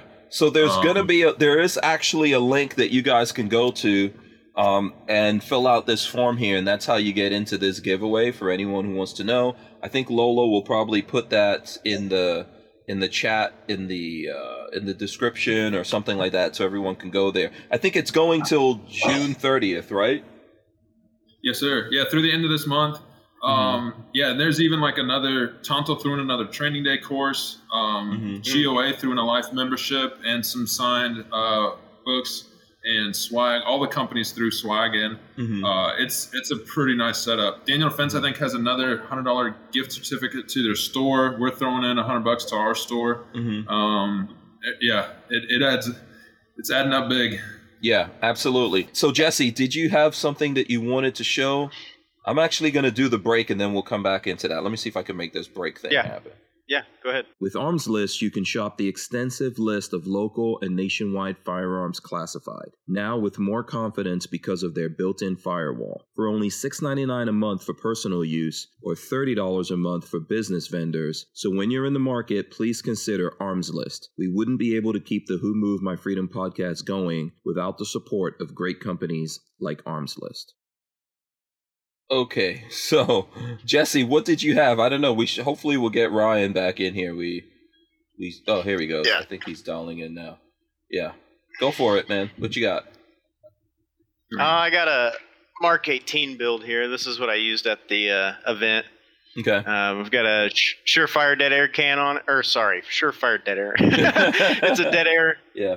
It's a dead air uh, Sandman K. Mm-hmm. Uh, yeah, this is this is by far my favorite rifle that I run. So Mark. Okay, so that's like uh explain the Mark 18. Yeah, it's basically a uh, clone build of Daniel Defense's Mark 18. So Okay. this is their rail, um, Mhm. but everything else is just a hodgepodge of parts that I've uh, put together over the years. very cool. Very badass. Uh, You know. So you did you use that? You used that for the whole um, the whole thing at the end where we were doing rifles, right? Or the whole rifle part of? Yeah. Oh, okay. Yes, sir. Very nice. All right, cool. Um, and here, here's something that, uh, and I think that Daniel Defense just came out with a new version of this. So, th- um, I believe that they did, but this is my DDM4 ISR.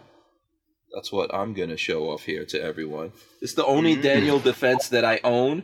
It is uh, 300 blackout, integrally suppressed, Nice. and uh, yeah, you know, um, yeah, my first, uh, my first integrally suppressed uh, rifle here. So I'm pretty, uh, you know, I'm pretty proud of it. You know, bought it with my own money. So I like the ACSS on there. The Yeah. primary arms. Um. Yes, this is. Uh. Let me see. Which one is it? Uh. Yeah. Um. I think this is the uh 300. Uh. It's for the. It's. Let me see. Hold on. It's. I think it's the. The 762 by 39. So 300 back blackout slash 762 by 39 ACSS. That's what's on there. Uh, I've had that for a while. And uh, I've got some wrap on there because I'll tell you what, this uh, integrally suppressed barrel gets really, really, really hot. Yeah, Very hot. I don't doubt it. Yeah. Everything else I think is pretty much um, as I bought it. So I don't think there's any like major there's no there's no real modifications to this, I don't think. So very cool. And and uh, I have another 300 blackout that's integrally suppressed and this one, but you know, Daniel Defense. There you go. I think we all Mhm. show Daniel Defense rifles right now. So I tried to I tried to jack one of the Daniel Defense rifles at this uh, training thing, but they wouldn't. You know, Johnny was real tight, man. He wouldn't let me walk No, out. he was. Yeah. yeah. I think he double checked everything or triple checked everything after after I was looking Yeah, he did. those guns. Yeah. So um yeah. So let's see. Do you want to get back into some more details? I know we we kind of like lost everything here when we were talking about uh the giveaway. Do you want to get back into those details, Ryan, and tell people where they can go to to get the giveaway going? Yeah, so FortScottMunitions.com. Um, we got it on our homepage. It's one of the blow ups uh, or one of the uh, hero images. But uh, basically, click on there, get signed up, and, and that's all it takes. So, um, yeah. Okay. Uh, so uh, I think I covered most of the other thing, uh, the the items in it. Um, I'm sure I forgot something here, but E3 is throwing in a lifetime membership too to their firearms uh, um, firearms membership.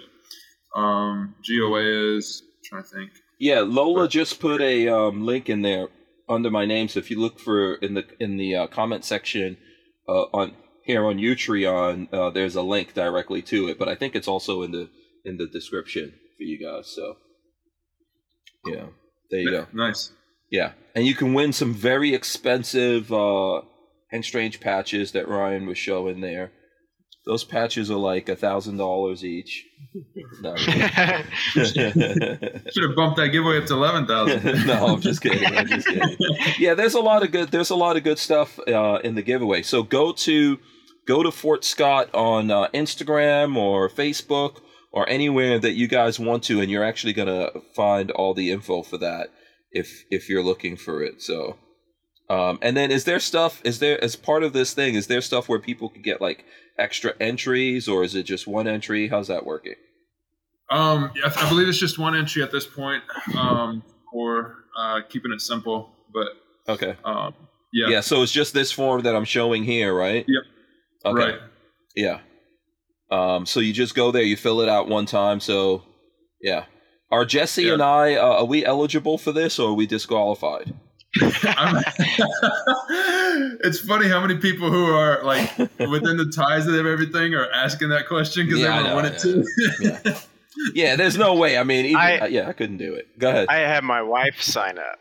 Oh, there you go. That's, yeah, your wife is you totally wouldn't be the first. Yeah. No, Yeah. and if you whoever wins it, and if uh, if there's some the firearms courses from Battle Line, I'll probably be there, so you'll get to, you know, Yeah, We'll shoot abso- together. yeah, absolutely, absolutely. Yeah, I wouldn't. I wouldn't think that's take. a I really- wouldn't take that from another person out there. I wouldn't really want to win it. You know, that's not cool. That's not cool. People You can come out me- here anytime, Hank. yeah, that's true. That's true.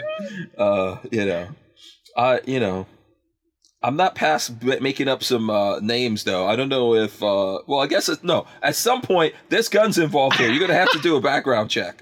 So you, can't, you can't actually get away with that.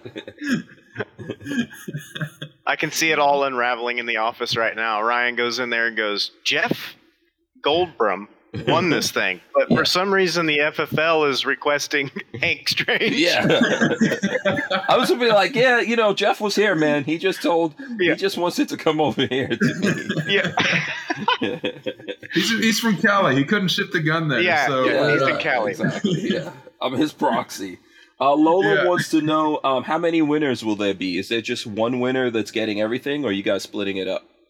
Uh, it's one grand winner. Or yeah, gets gets the whole shebang.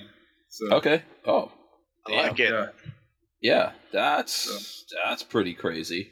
yeah. Yeah, that's pretty crazy. Yeah. Um, yeah. Let me see if we can get some uh, more graphic stuff up there. I'm gonna try to go to the uh, to the Fort Scott uh, Instagram here, and see if I can pull it up. And I can send you that Google Drive folder with all that content too, if you want. Okay. Um. Yeah. How many? You know what? Uh.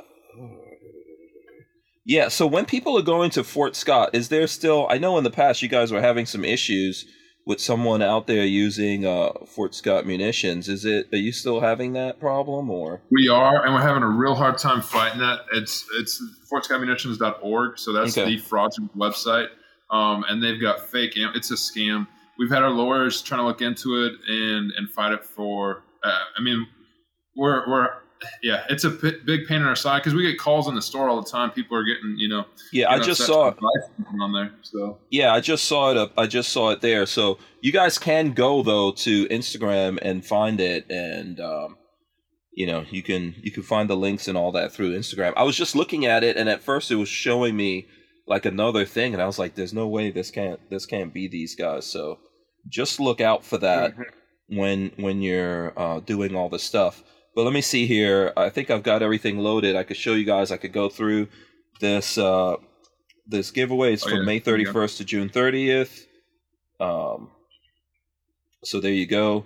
What's this lifetime membership with E3 Firearms Association mean? so E3 Firearms, uh, Kris Tanto Paronto is part owner of it. Mhm. Um, and they started it started as E3 Camping, and they have they're really big in the overland world.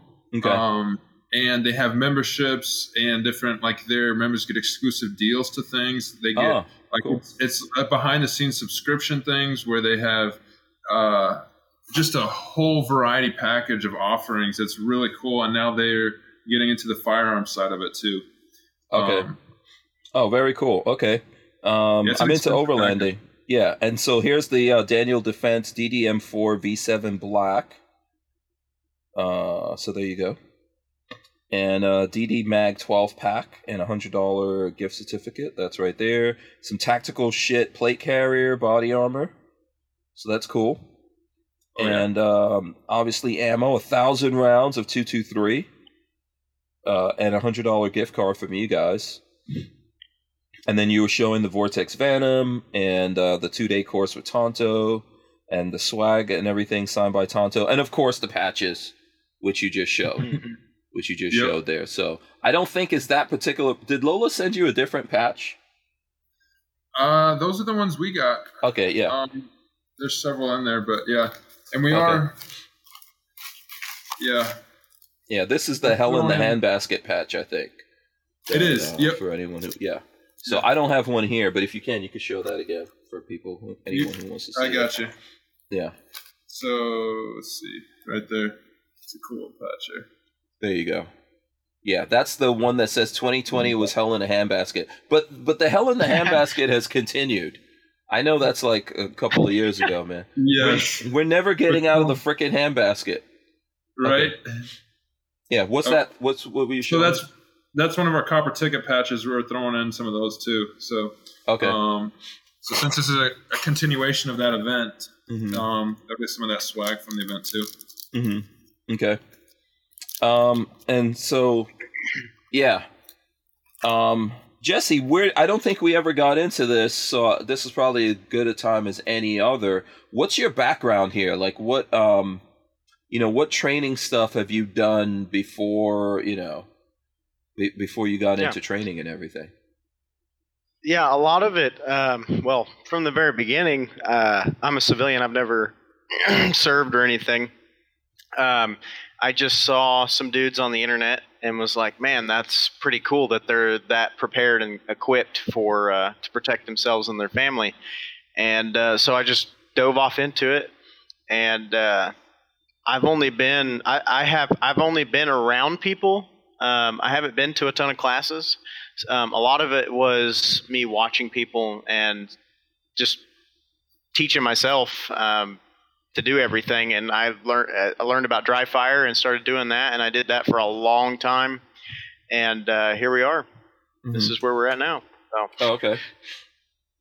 Yeah, I mean, I don't think uh, you know. There's, there's. It, to me, it's not like a prerequisite that you be in the military or law enforcement before you do this kind of stuff. You know, mm-hmm. um, I think it's. I'm sure you do a lot of training and all that kind of stuff, and you know, you're if you put the time in and then you have an aptitude to do this kind of stuff, I think that's mm-hmm. the really important part of it. So, yeah, my my my biggest goal right now is to transfer that knowledge over to other citizens and anyone really. But I want people to understand that you're a U.S. citizen. Um, you can be prepared, and you should be.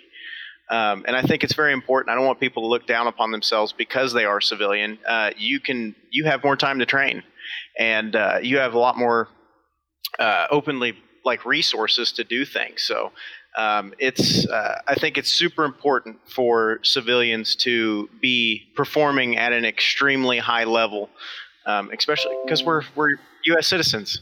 Mm-hmm. We got we got to own it. So that I mean that's that's we're the epitome of the Second Amendment. Yeah, absolutely. I would agree with that. Um, you know, I think is that do you uh, I think you have the similar kind of background, right, Ryan? You you never, um, you never in the military or anything like that, were you? No, I wasn't either. I, I a civilian. Um, very mm-hmm. passionate about firearms. I've got um, uh, some patents and stuff I've been working on, which actually is what builds uh, um, the relationship with the other Ryan, um, mm-hmm. and got got me transitioned into the position here. So very mm-hmm. passionate about it, and, and our rights especially. I grew up overseas where um, in Europe where the liberties that we have here um, don't exist. So um, it's very important to me that we preserve those and, and, are involved and engaged in that. Yeah. Yeah, absolutely. You know, if uh, I don't know, in my opinion, if you're gonna just leave it up to people in the government, regardless of who it is, if it's like if you're gonna leave your own security up to just the cops and the government yeah. and whoever and however they want to do it, then you know, um, yep. you're in big Look trouble. yeah. At, yeah. Yeah. Brian Quick says shooting a gun well isn't magical. So there you go. Um, and then yep. Armament and Axis says most people that have been in the military are not gun trained experts. Yeah, not everyone specializes in handling guns yep. when they go into the military. So, yep. Yeah. And a lot of folks go into the military but don't ever get into that and then afterwards get more into it. So, yeah. Yeah. There's a lot of ways to go about it here. So, um, everyone's joking around about how they're going to enter under a fake name. Don't actually do that. Don't do that. Don't do it. someone put Hank Hill. Someone put I'm going to put first name, last name as the first name, last name. Yeah, good luck with that. these these guys are going to probably skip you right over. You know, and Lola wants to know. We dealt with a lot of that. For the- Go ahead. I'm sorry, Hank, man. Um, no, you're good. You're good. Go terrible, for it. But, yeah. Uh huh. Um, we dealt with a lot of that for the extra copper ticket entries and stuff too. It was pretty funny. Yeah. For the the event itself, that where we had the five winners. Okay. Yeah, I could imagine. Um, yeah, Lola is trying to find out what did Jesse start his training to shoot with. I think you did go over it a little bit, but you can um, definitely. Uh, Oh, what? Where? Uh, like what resources I started with? Like who I was watching and stuff. No, I think may, I'm I'm assuming here she wants to know what firearm. Oh, what firearm? So I my first uh, pistol was a Springfield Armory XD, Mm-hmm. um, and it was it worked really good at the time. And then I moved on to the Glock platform, Mm-hmm. and uh, I got to a point where I had a ton of Glocks, and I d- couldn't shoot any of them really well. So I sold all of them, and uh, I got into just one single Glock 19. And then I found Shadow Systems, and uh, I've been running Shadows ever since. I'm a sponsor shooter for Shadow Systems, Mm-hmm. um, and their guns are phenomenal. I've shot thousands and thousands of rounds their guns. Um, but yeah, I use a uh, Shadow Systems MR920L currently for my handgun, Oh, okay. which is this guy right So this is what you carry every day. Yeah, this is what I carry every day. It's a 19 size frame with a 17 Yeah. link slide, Just and hold that up all of bit. Shadow Systems, Mm-hmm. Yeah. Okay. Oh, cool. Okay. all of their components. Um, they don't buy anything; they manufacture it all in house. So it is a complete manufactured gun from Shadow, which is pretty cool. Mm-hmm. Not a lot of people do that nowadays. So Oh, very nice. Okay. Yeah. Yeah. What do you carry every day, Ryan? While we're on the while we're on the subject of that, is Ryan It's an still abomination. Yeah. What it's a uh, abomination? Yep. Okay. Why? Why you say that? Don't be shy. What is it? polymer frame 1911. Oh. Yeah. Okay. EAA polymer frame 1911. Yeah. dude. What's wrong? There's nothing wrong with that. so Yeah. So you're just like a well, 1911 you, know, you get guy. 1911 and then you get polymer on it. Mhm. I do. I really like. I've tried. I've tried going like with a P365 and stuff, but Mhm. my hands and I fumble it coming out, and I really like having a solid grip when I come out of the the draw and stuff. So Okay. yeah, I really like that full size. Oh, okay. I mean, it's a commander size, I guess, but Right, yeah. Um, Night Train says Shadow Systems will replace any system, uh, any pistol that is confiscated by the police if it is a legit defensive shooting. Um, so yes, that is correct. hmm Yeah, yeah. And uh, Lola's just asking a bunch of questions here. Like, uh, so she wants to know what you compete in. Is it pistol, rifle, shotgun? I'm assuming it's all of those, but you can definitely cover that. And then she wants to know what was the Yeah. optic or something like that that you just had on that handgun. Yeah, uh, I started out doing USPSA, and I started out with uh, just pistol, and then I got into the the rifle stuff too. Um, I tried to hit that super hard for quite a while, for a year or two, um, but now that you know, uh, I, I see more USPSA um, as a training tool and not an every weekend type thing. Um, I think it's good to go and get yourself um, put some pressure on and, and test yourself and see where you're at. Um, but I, I, for me, I just uh, I don't have the time to go every other weekend and uh, you know do that kind of stuff. Uh, but you know that may not be like everybody else. There, somebody else may love it and do that all the time. Um, just my local US, USPSA, that their view on guns and stuff, it's more of a sport, so it's really hard. Um, when I show up in my gear and stuff, you get a bunch of funny looks, but uh, it's Okay. it's yeah. it's uh but we got to influence our local community and that Mhm. that's why we still try to go to them and stuff hmm um, yeah the optic i have on is just a Trijicon um, i've actually had this Trijicon for i think six years now hmm so that that optic has a lot a lot of rounds through it Okay. Yeah, that's good. I mean, that's a you know that's good information to get here. Um, okay, so Armid and Axes is also harassing me to show off some stuff that he sent in in the in the uh, Gorn category. We wouldn't be able to keep the Who Moved My Freedom podcast going without the support of a DAO or decentralized autonomous organization like Tusk Crypto. Tusk cryptocurrency is a firearm friendly e commerce option for online payment transactions secured on the blockchain. So when you're in the crypto market, please consider Tusk, T U S C. All right, yeah. So like I just said, uh, getting a whole bunch of different. There's a whole bunch of different requests coming through here at the same time from everyone. But yeah, let's show off. This is from Armament and Axis. This is his MMP Pro series right there that he that he just got. So he's Nice. showing that off for Gorn. Uh, congratulations to you, Armament and Axes out there. Mhm. I hope you're happy now. We should I showed it off. There you go. And um, let's see what else there is in there. There was some. Oh, you know what? I had while we were talking about all this stuff. I actually lately I have really gotten into um, Walther, and they sponsor they sponsor the podcast, which they have for a long time, but they've never ever put any pressure on me to like carry a Walther or anything like that. But I do. I, I uh, carry a PPS M2. Um, Mm. But this is what I use when we were out there training. This is the uh, PDP from Walther, and that's what I brought Nice. out there with me, and that's what I was using the whole time, and it was great. You know, I really enjoyed it. I actually um, brought my uh, my older PPQ as my backup, but I didn't Nice. really I didn't really have to go to it. So there you go. And this stuff and the the PDP works great with the Fort Scott munitions. So that's also that's good info for you guys That's to good to know out there. Yeah, it is. Actually, my my uh, my PP my um my PPS my M2 does not believe it or not. So I don't you know I don't know if you were there when I went through that whole thing, Ryan. But the you know like the Fort Scott munitions nine millimeter is very pointy, and the PPS the ramp is like split for some crazy reason. There's like a little gap there, and that pointy stuff gets caught on that gap all the time. So I don't actually run Fort Scott munitions in that, but it wor- it works great in the PDP. Yeah, we've heard that from other, like some of those. You're not the only one who, who said that. Yeah, um, Mhm. I, I don't think I was around for that, like you said, but yeah, I've heard the Yeah. same thing. I mean, it happens. Like I, I I think I said that earlier. You know, not everything works in everything, so you really have to uh, Right. go through whatever you're going to use, especially defensively.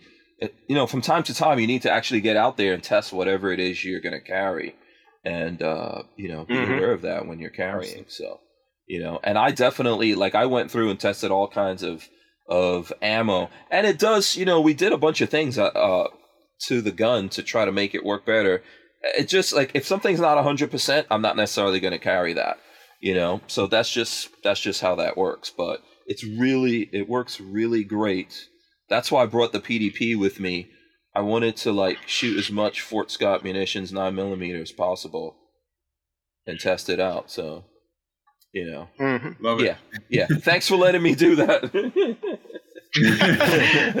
I don't know what the round count was, but I'm. Sh- what do you think the round count was, Jesse, when we were doing that uh, the handgun stuff? Oh man. Um, Do you have any idea what you I- put through yours, or do you do you No, guys? no. does- yeah, does Ry- Ry- Ryan? Do you have any idea? Like, how much ammo did you guys for everyone out there? We accounted for 500 rounds, rifle and pistol each, so 1,000 rounds per person. Mhm. Um, and we came back with, um, so that would be, let's see, there were 18 participants. I could do the math on that real quick. Mhm. 18 percent, so that's 18,000 rounds if we're doing rifle and pistol. Mm. Um, and we came back uh, four cases of each. So 4,000, so I guess 14,000 rounds. Oh wow. Okay. So Yeah. it was, So it was close pretty to good. 500 rounds each. Uh, Yeah. I'd say I'd say a good 400 rounds each. Yeah.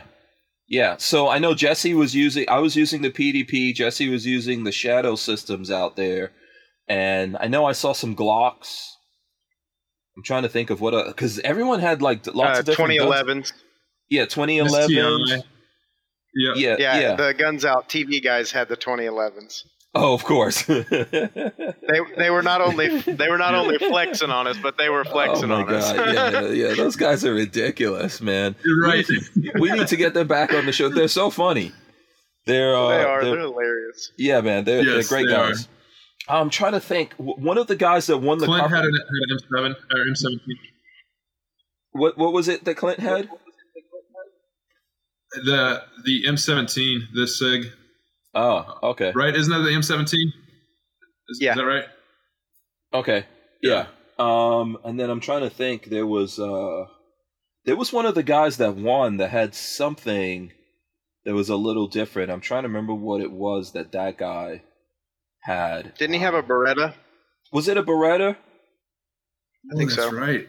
Yeah, yeah. So there was Yeah. some, you know, and every and I don't think anyone had any issues out there with anything. So yeah, um, that was pretty cool.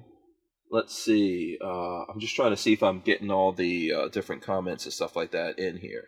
So, all right. Um, yeah. So what what does uh what what do you guys have like on your radar so far as all this stuff going on? I'm trying to see what. Okay, yeah. What do you guys have on your radar so far as the gun world right now? Like, what are you all looking at? What are things that you're following? You know, do you guys follow this politics and all that?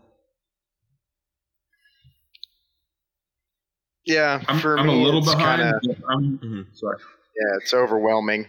yeah yeah no i wouldn't i wouldn't blame you for that i know a lot of gun guys kind of are following it but not trying to get super caught up in it because it kind of like grinds your your nerves down and all that kind of stuff and you know so um you were going to say something ryan go ahead Yeah, I'm sorry, Jesse, man. This lag is killing me. But No, you're good. No, Yeah. I, I'm a little bit behind um, news wise with everything else going on, but I've been trying to stay, you know, fo- I- I'm a couple days behind, but other than that, I've been following it closely. Um, I, to me, I'm, I think this is important in fighting in that arena as it is, Mhm. you know, the, the physical actually going out and shooting, you know, because Mhm. if we lose it, it's going to be hard to maintain, you know, yeah keep doing this. Yeah, I mean nowadays those guys out there pretty much are going for everything, and it's man, it's just disheartening Yeah. when you when you see like what even Republicans are doing out there. So the compromising that you're seeing happening in the Senate, hopefully it doesn't happen in the House, but it's definitely happening in the Senate, and they're pushing through red flags and a whole bunch of other things, which we already have. The weird thing about what's happening here is we have all these laws already unfortunately, and they're already not doing anything. So now we're going to layer that, you know, there's states that have stuff, and then there's already federal stuff. Now we're going to put in extra layers there to make things complicated. Um, I would really encourage folks, even though it is yeah, yeah even though even though it's um you know it's it's a tough deal right it's it grinds on your nerves and all that to keep up with all this stuff you really do want to keep the pressure on the politicians especially the ones that represent you like i'm in florida you know jesse you're you're in missouri i think right Mhm. Yep. yeah and in kansas um you know to to let them know that we're really i know i'm not going to support any politicians out there that uh, vote for this stuff and put and and you know put any of this Right. into law. GOA makes this really easy to contact those people too. Mm-hmm. Yeah, yeah, they do a phenomenal job. Yeah. yeah, And I they would- are true. I mean, they, yeah. yeah. I would definitely agree with that. I mean, I think that you know, and I saw I saw the Guns Out TV guys uh, talking about that, right? That you know, um, you with GOA, you could just you sign up for GOA. They can send you stuff. They can send you forms and all that, and help you out when you're communicating with these guys, whether you're calling them, sending them emails, and all of that. We really just have to keep up the pressure. Um, are any of you following what's happening with the Supreme Court when it comes to this? I know there's supposed to be a decision coming out from the Supreme Court here before they wrap up. I haven't heard. Okay. I haven't been. I haven't been I'm able behind to on keep that one yet too. I'm not up Yeah. to speed. Yeah. Well, well, I think that you know, there's uh, the I think is it uh, the New York Pistol and Rifle Club has a case that the Supreme Court has been looking at. They really haven't taken up any Second Amendment things in a while, but this is Right. one that is on the docket, and then I think they're closing out in the next week or so. And so right now, everyone is waiting. Of course, the big one that's in the news is uh, Roe v. Wade, right? That Right. that that decision leaked. But the other one that's expected to affect us in the gun world is the uh, is this New York case uh, when it comes to uh, the Second Amendment. So, and I think that we're we're going to get a positive result out of it. Hopefully, Uh, I don't know. Hopefully, the Supreme Court's not intimidated, you know, um, into not supporting the Second Amendment or not uh, shoring up the Second Amendment. But you know, that's um, Forty Two Chilled says that's uh, it's a car- it's related to carry in New York City. You know, that's one of the most difficult places to to get a, a carry permit in New York City. And there's several things that came up, but this particular one, the Supreme Court I think, is going to put a decision out on it. So that's a big deal. When you guys hear that one come out, that's a big deal to look at. And uh, all the tea leaves say that that's going to be positive for us. But you know, yeah. it's Good. kind of it's kind of weird, and it's kind of weird in all the stuff that's going on. What's that, Ryan? Right. Yeah. Oh, I was just agreeing with you. It's it's hard to have confidence in it. Um, I, I hope for the best, but yeah, you know. Yeah. Yeah. Um, do, have you guys seen in your states like uh, your states doing things to shore up the Second Amendment? You know, what what do you guys see happening there? So I'll, I'll start with Jesse. Like, what do you what do you see happening in uh, Missouri in well, regards? Uh, here in the recent years, we've got constitutional carry now. Mm-hmm. Um, Missouri has also done where uh, they're the local departments and state are not going to be uh, like counties and stuff. It's basically saying that they're not going to be able to help uh, any federal agencies in investigations. So that's kind of a step towards, uh, uh you know, not listening to the federal government's stupid gun laws and all that crap. Mm-hmm. Um, but uh, it's basically just like a protection law. It's just going to keep all the, our, our our local people in our states and stuff, uh, whether that's state, county, or city. Um, they're just and they're keeping them uh, from working together. You know what I mean? Uh, mm-hmm. It's not allowing the ATF or a federal government agency to come in and require um, their, you know, to work with them. Mm-hmm. Um, and I think it's even you know Missouri said that they would take them to court over it if uh, ATF or whoever oversteps on that. So that's mm-hmm. pretty cool. And I may be butchering some of that. Um, mm-hmm. I'm not really a law lingo guy, but uh, right. yeah, I mean it's a step forward to preserving uh, Second Amendment. I know there's been talk of uh, you know suppressors, uh, even full auto stuff. They're just trying to you know mm-hmm. we're trying to build back the, the, the Second Amendment instead of just letting it kind of float away. Mm-hmm. So yeah, it's definitely encouraging to see that happening in states around the country where they're uh, coming up with, um, you know, like Second Amendment sanctuaries, etc. You know, uh, not necessarily all of them have teeth, like what you're saying. You know, you really need to put stuff in there that if the Fed tries to, you know, federal government tries to come in there and do things, the state is going to protect the citizens of that state you know, and not cooperate yeah. with arresting people or taking folks' rights away and all that stuff. So um, it's good to it's good to see a lot of that going on out here. Some states like Florida, I'm in Florida, and we've actually taken steps backwards, you know, and mm. uh, we don't have constitutional carry mm. here. You know, we've been trying to push that through. So, um, you know, it's something I think it's it's really important for everyone to keep an eye on what's going on in their states and even in their counties. It's important to make sure that you know who's your local sheriff because when the rubber meets the road on a lot of this stuff, who's your sheriff is going to make a big deal. yeah, right. It's going to make a big difference. That's huge. Yeah, that's a huge point. Yeah, you know, um, there's a lot of things that these. I'm not saying that the federal government won't try to come in and do stuff without notifying your your sheriff, but um, because I'm I'm sure they'll you know try to pull all kinds of things on people. So one of the other things that I've seen when I when I talk to people around the country is that um, and it, and I think this came out in back in May. I think that was it. The Truth About Guns had an article talking about how the Biden administration has really pushed the ATF to revoke a lot of FFLs that are out there. You know, and I'm actually seeing that happening that, you know, when they go in to do inspections and things like that, if they find infractions that in the past they would have had an opportunity to clean that up, they're just, re, you know, or try, they're trying to revoke a lot of uh, folks' licenses out there. And I know a few people who have actually lost it. All that kind of stuff is disheartening, I think, to hear. I don't know if you guys have heard any of that. Mm-hmm. Yeah, I've heard a lot of that too, Hank. Um, mm-hmm especially on the FFLs and getting dinged. And um, on the store mm-hmm. side, we've taken you know precautions to uh, mitigate some of that stuff. But yeah, we're we're we've been keeping an eye on that also. Mm-hmm. Yeah, yeah, absolutely. Jesse, have you um, heard anything like that? Have you seen like any local stores having those kinds of issues?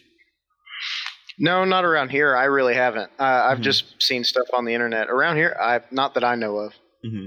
Yeah, Um, I've seen some of it go into like even I was talking to a friend of mine in Kentucky, and he said that like his store, uh, the ATF was giving them a tough time, you know, and uh, trying to revoke their license. There's all these there's all these weird things happening, you know. So it's just one of these things that I 100% understand people not wanting to get burnt out on this because I think now we've been going through this stuff almost nonstop for several years. You know, um, even through the Trump times, we were going through it. And I think there's a lot of folks out there that think, you know, hey, th- these are some we we had some opportunities when the Republicans had a supermajority to clear up a lot of stuff, and they they, they didn't do it. And now we're just looking at all this, and you know, um, yeah, it's I I get it. I know it's frustrating for folks out there. So mm-hmm. you know, um, so my buddy, my buddy just texted me here. I didn't know this, but uh, even in you know, Missouri, we're I consider Missouri more of a pro guns, like a pro Second Amendment state than most. Mm-hmm. Um, uh, but I guess our Senator Roy Blunt actually voted f- in favor of red flag laws. So you see, mm-hmm. even though we have all this stuff going on, it's been going good for years. I mean, stuff can change like that, and that's why you know mm-hmm. GOA and stuff like that. I, they're on top of stuff like that, and it, be able to put, like you said earlier, just put pressure on them and stuff. So yeah, yeah, you know, it's tough, man. It's weird when, you know, it's not just us trying to keep watch over the left and what they're up to. There's plenty of folks on the right, plenty of Republicans. I think there were 10 Republicans around the country that um, you know, that signed on to this already. There's others who have signed on, but you know, they're not putting their names out there. Um, yeah. Yeah, I think Blunt once was one of yeah. those names that I heard. I'm trying to pull up the list but I'm trying also not to kill my internet. I don't need any other problems, but I know those lists are out there. Like GOA has that stuff out there. go ahead, go ahead, um, go ahead, Ryan. I think you were going to say something.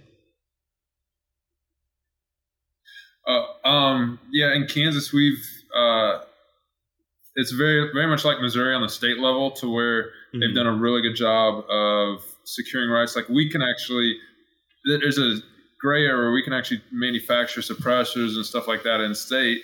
Mm-hmm. And as long as it stays within the state lines, but there was actually a case where we had a couple guys go to jail because then, like you're saying, they didn't protect the guy then when the feds came in because some customer brought, bought one within the state, took it across state lines, mm-hmm. um, one of those deals, and and then they came after the manufacturers of it, and, and they weren't protected from the feds. Um, yeah, yeah. we've got we've got. I mean, and that's a tough one, right? Technically, that's, we're yeah. sitting in a good spot. Yeah. Mm-hmm. Yeah. Yeah, I see. Uh, Forty-two chilled uh, put it up here, but I, I also pulled this up from uh, GOA. So this is uh, this is from um, you know Erich from Erich at GOA. It says uh, this is our do or die moment. It was announced over the weekend that a gun control compromise, quote unquote, has reached 60 votes in the Senate giving it a filibuster proof majority. While the bill is still being drafted, here are some of the provisions the framework calls for. Federal dollars to bribe state uh, legislatures into enacting red flag gun confiscation laws, uh, delayed and expanded background checks for citizens under 21 years old, FFL definition changes, which could be a backdoor way to universal background registration checks, establish new federal offenses related to so, uh, so-called gun trafficking, that could inadvertently be applied to you, making you a felon. And then here are 10 Republicans who have agreed to tear apart the Second Amendment as well as other uh, parts of the Constitution. That's me adding that in there. But um, so it's John uh, Cornyn, Thom Tillis, Roy Blunt. So John Cornyn is Texas, Thom Tillis is North Carolina, Roy Blunt, Missouri, Richard Burr, North Carolina, Bill Cassidy, Louisiana, Susan Collins, uh, Maine, Lindsey Graham, South Carolina, Rob Portman, Ohio, Mitt Romney, Utah, Pat Toomey, Pennsylvania. So there you go. That's uh, yeah, and I know a lot of people have seen that, and I and I see some folks uh, talking about that. So that's from GOA. If you if you sign up for GOA, you can get all these alerts and stuff like that, and um, you know these guys will keep you informed of what's going on. And that was from Erich Pratt at GOA, who's the the Who Moved My Freedom podcast is made possible by our partners at 2A Commerce. Veteran owned and with over 20 years experience, 2A Commerce is the leader in custom e commerce and web application development in the shooting sports industry. Clients include major brands such as Guard Dog Body Armor, Sylvan Arms, AccuFire Technologies, The Tactical Games, Warrior Knife Company, and yours truly, Hank Strange. Visit 2A Commerce and support this show by supporting them. Once again, visit the number 2 a acommerce.com. All right, yeah, I missed that again. My apologies for that. Uh, I was caught up in uh, reading that thing. I didn't see the time counting down. Um, and then Night Train says you can add the turtle Mitch McConnell to the list. Um, and 42 Chilled says so long as we can pressure just one senator on that list to walk away from this assault on our Second Amendment rights, the bill can be filibustered and ripped to pieces. And uh, yeah, I think definitely these Republicans, it's all on public record here. Um, you know, they, they need to hear from the people that they're supposed to represent and what those people you know, think about what they're getting up to. So, um, uh, yeah, I don't know if any either one of you guys wanted to comment.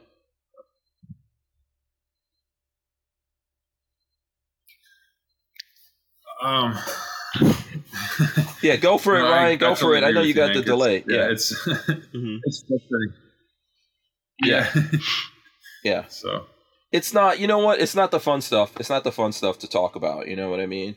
It's it's uh, kind of disappointing that uh, you know that we're here looking at all these things, uh, and it's not over. I would I would caution people it's not over. That's like, you know, if you if you ever watch that video on I'm just a bill on Capitol Hill, anyone watch that video? Was that? It's been a uh, while. Yeah, was that was that in Sesame Street? What was that in? Um, that was in some old TV oh. show. Yeah, how yeah. they make how they make the sausage. Go ahead. Go ahead, Jesse. Was it was wasn't there something like that in like uh, School of Rock or whatever? I think that's what it was. School of Rock. Yeah, I think that's where it came from. So the whole process of getting this, you know, uh, making this actually get to law, something that gets to the president's uh, desk and gets signed into law, it's a little bit more uh, complicated than that, you know. And it's gonna go, it's gonna go through from the Senate to the to the House you know, and it's going to be a completely different story there, I think. And that's probably our best opportunity to stop it. But it's just interesting how all this how all this stuff happens. Um, it's also interesting to see that, uh, for example, I think I was hearing tonight before we came on the show here that um, there was an overwhelming majority to to pass a law to beef up the security for the Supreme Court. Um, you guys probably haven't seen that. Nice. Yeah. Now the weird thing about this, I'm, I'm I'm not saying that I'm against that, but the weird thing about it is that you know recently, um, who was it, Kavanaugh? There was a guy they arrested that actually went all the way to Maryland to uh, his his plan was to take out Kavanaugh, right? Mm-hmm. And yep. that w- that wasn't successful. And and the the the members of the Supreme Court already have guards and all that kind of stuff around the clock. They've got armed people securing them. But it's interesting to me how quickly they can push stuff through for the Supreme Court, you know, and they could push stuff through for themselves and yeah. all that, you know. Yeah. Yeah. So rules for thee, but not for me. Yeah. yeah, it's um, you know, it's an interesting situation. Yeah. what we're fa- yeah. what we're facing no, was, right now. Go ahead, go ahead, Ryan. I'm sorry, Hank, man. This is terrible. we'll get our internet fixed here. no, you're good. Go for it, man. I'll let you. I'll let you say something. Yeah, as I was just kind of piggybacking on what you're saying with. Um, it, I, went to DC a couple weeks ago for uh, some lobbying on some other issues and stuff like that. Mm-hmm. Um, okay, it's not technically lobbying, but um, meeting with representatives and you can't not just the capital itself, but that city as a whole. Like you can't go anywhere without going into a metal detector, and mm-hmm. it's it's really frustrating that the the separation or, or the disconnect they have from the average person and the way they live, and then the way it is there when you go to DC, especially going to the Capitol buildings and the escorts and all that kind of stuff. Um, it's it's it's asinine how they, they have two different values for people. Mm-hmm. Yeah, multiple layers of uh, security um, and different organizations and all that kind of stuff to protect these guys. Mm-hmm. But they won't they won't harden schools though. Right.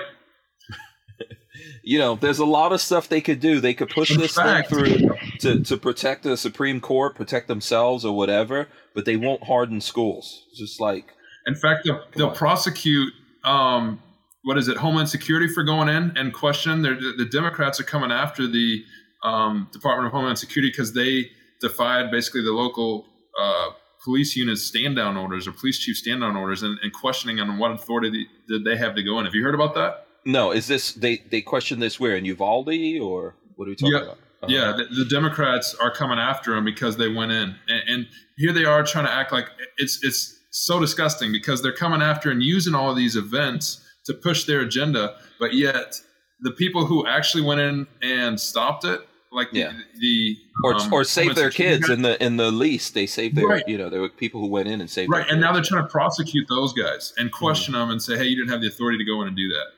Mm-hmm. I mean, people who people need to pay attention how disgusting and double standard it is. I mean, they, they want they want the carnage. It seems like it, or they they definitely don't care what happens to. Like I know for me, I've got kids. I know Ryan, you've got a beautiful family. I actually got to spend some time you. with your family. Jesse, I don't know if you have kids yet. I know you're married. I know you got any kids out yeah, there? Yeah, I got I got three kids. Three kids, awesome! Congratulations. Um, you know, it's weird, man. That's like the most value. I can't think of anything that's more precious or valuable to me than my kids. Yeah, absolutely.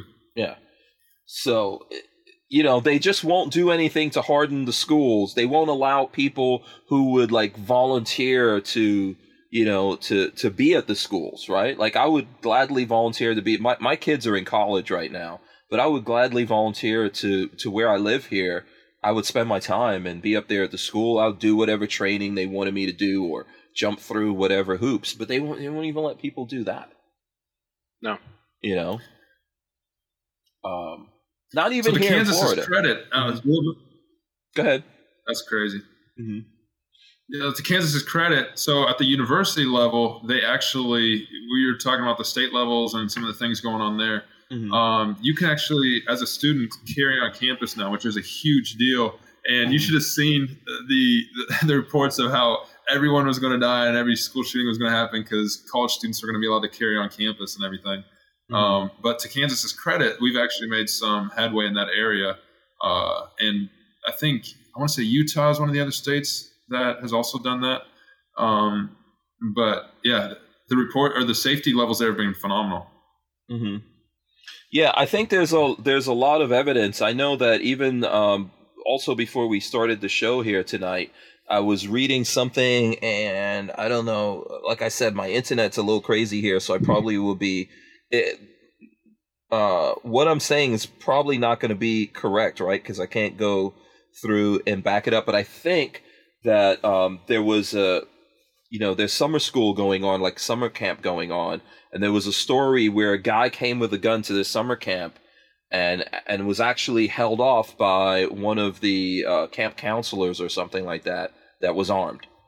You know, they got into it. He kept that guy from actually being able to do anything until the cops got there, and then the cops took that guy out. Maybe someone will put a link for that or give us better details on that. You know, forgive me for just uh, you know, I if if I press a button here and go on the internet, I'm gonna kick our whole thing off. And I'm trying to avoid that. But the point I'm I'm making is where you have in places where you have people that can resist these guys, it's not so easy, right? Not so easy to right. do this why like that that seems to me like the, the most obvious thing you know and then there's guys yeah. like yourselves who are out there training all the time i don't necessarily train all the time um, but there's folks like yourselves that that that are out there have the facilities to help have you know the abilities and all that kind of stuff to help but it's like no we don't want to talk about that yep uh, schools are soft targets so are churches mm-hmm. and that's something that we've we've really got to get on top of is not being a soft target.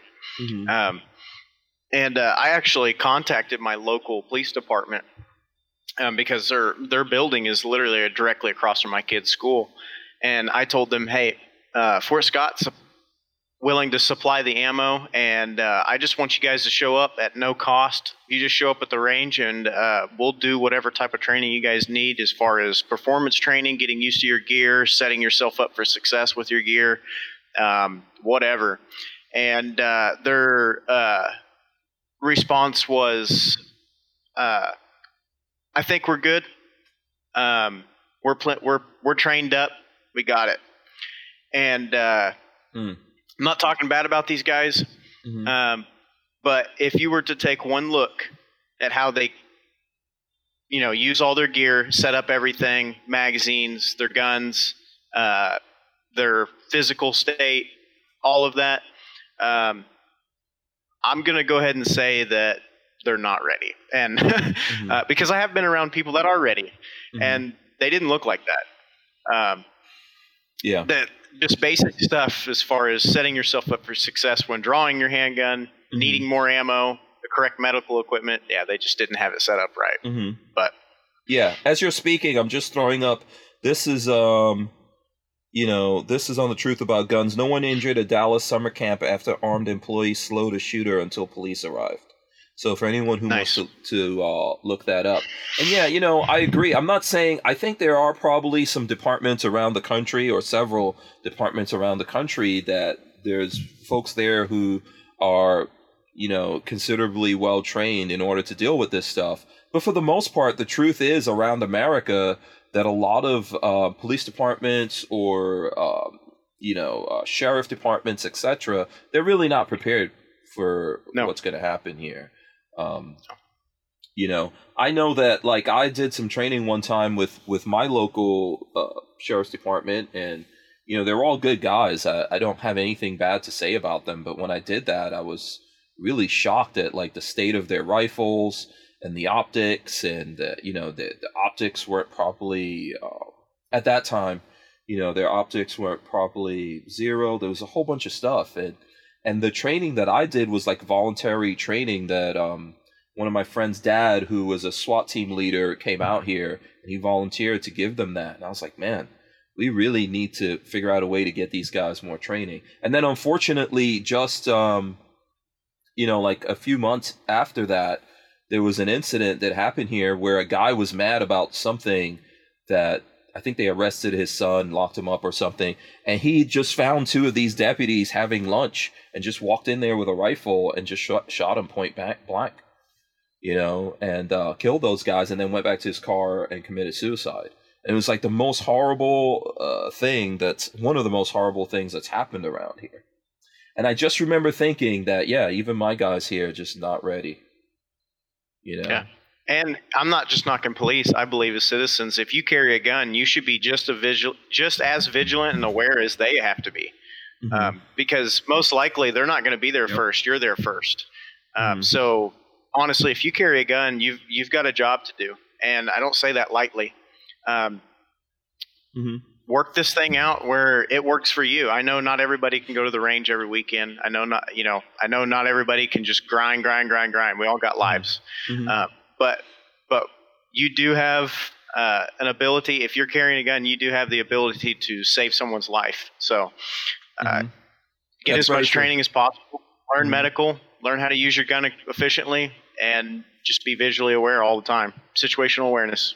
Yeah, you have a responsibility to do that. If you, hopefully, you never, you know, we uh, we all, I think, hope that we don't really get into that situation. But if you do, there's a reason why the universe or God or however you want to look at it put you there, and you know, hopefully, you can react and fight back to that. You know. And then you yep. realize there's like a reason why you're in this position, regardless of what happens yep. to you you could stop something really horrible from happening.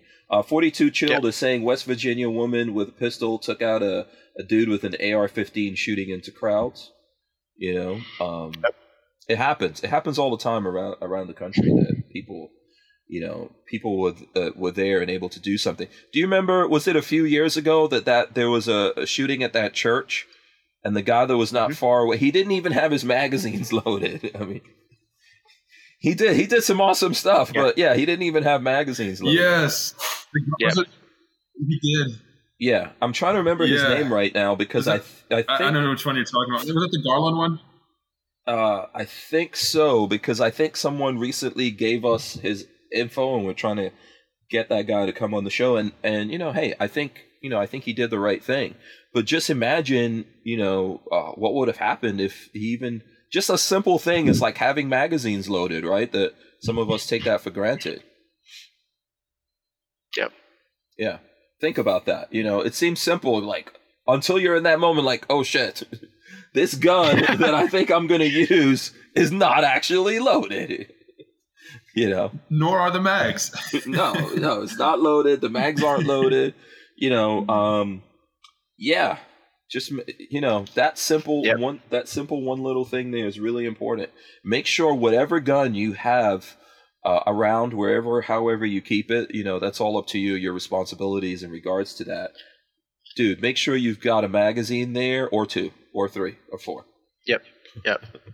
And uh, one more thing, as far as carry and, and Mhm. stuff, if you carry a gun, you need to have extra ammo, like we just talked about. But you also need to have at least a, at least a couple tourniquets in your car, on your person, whatever.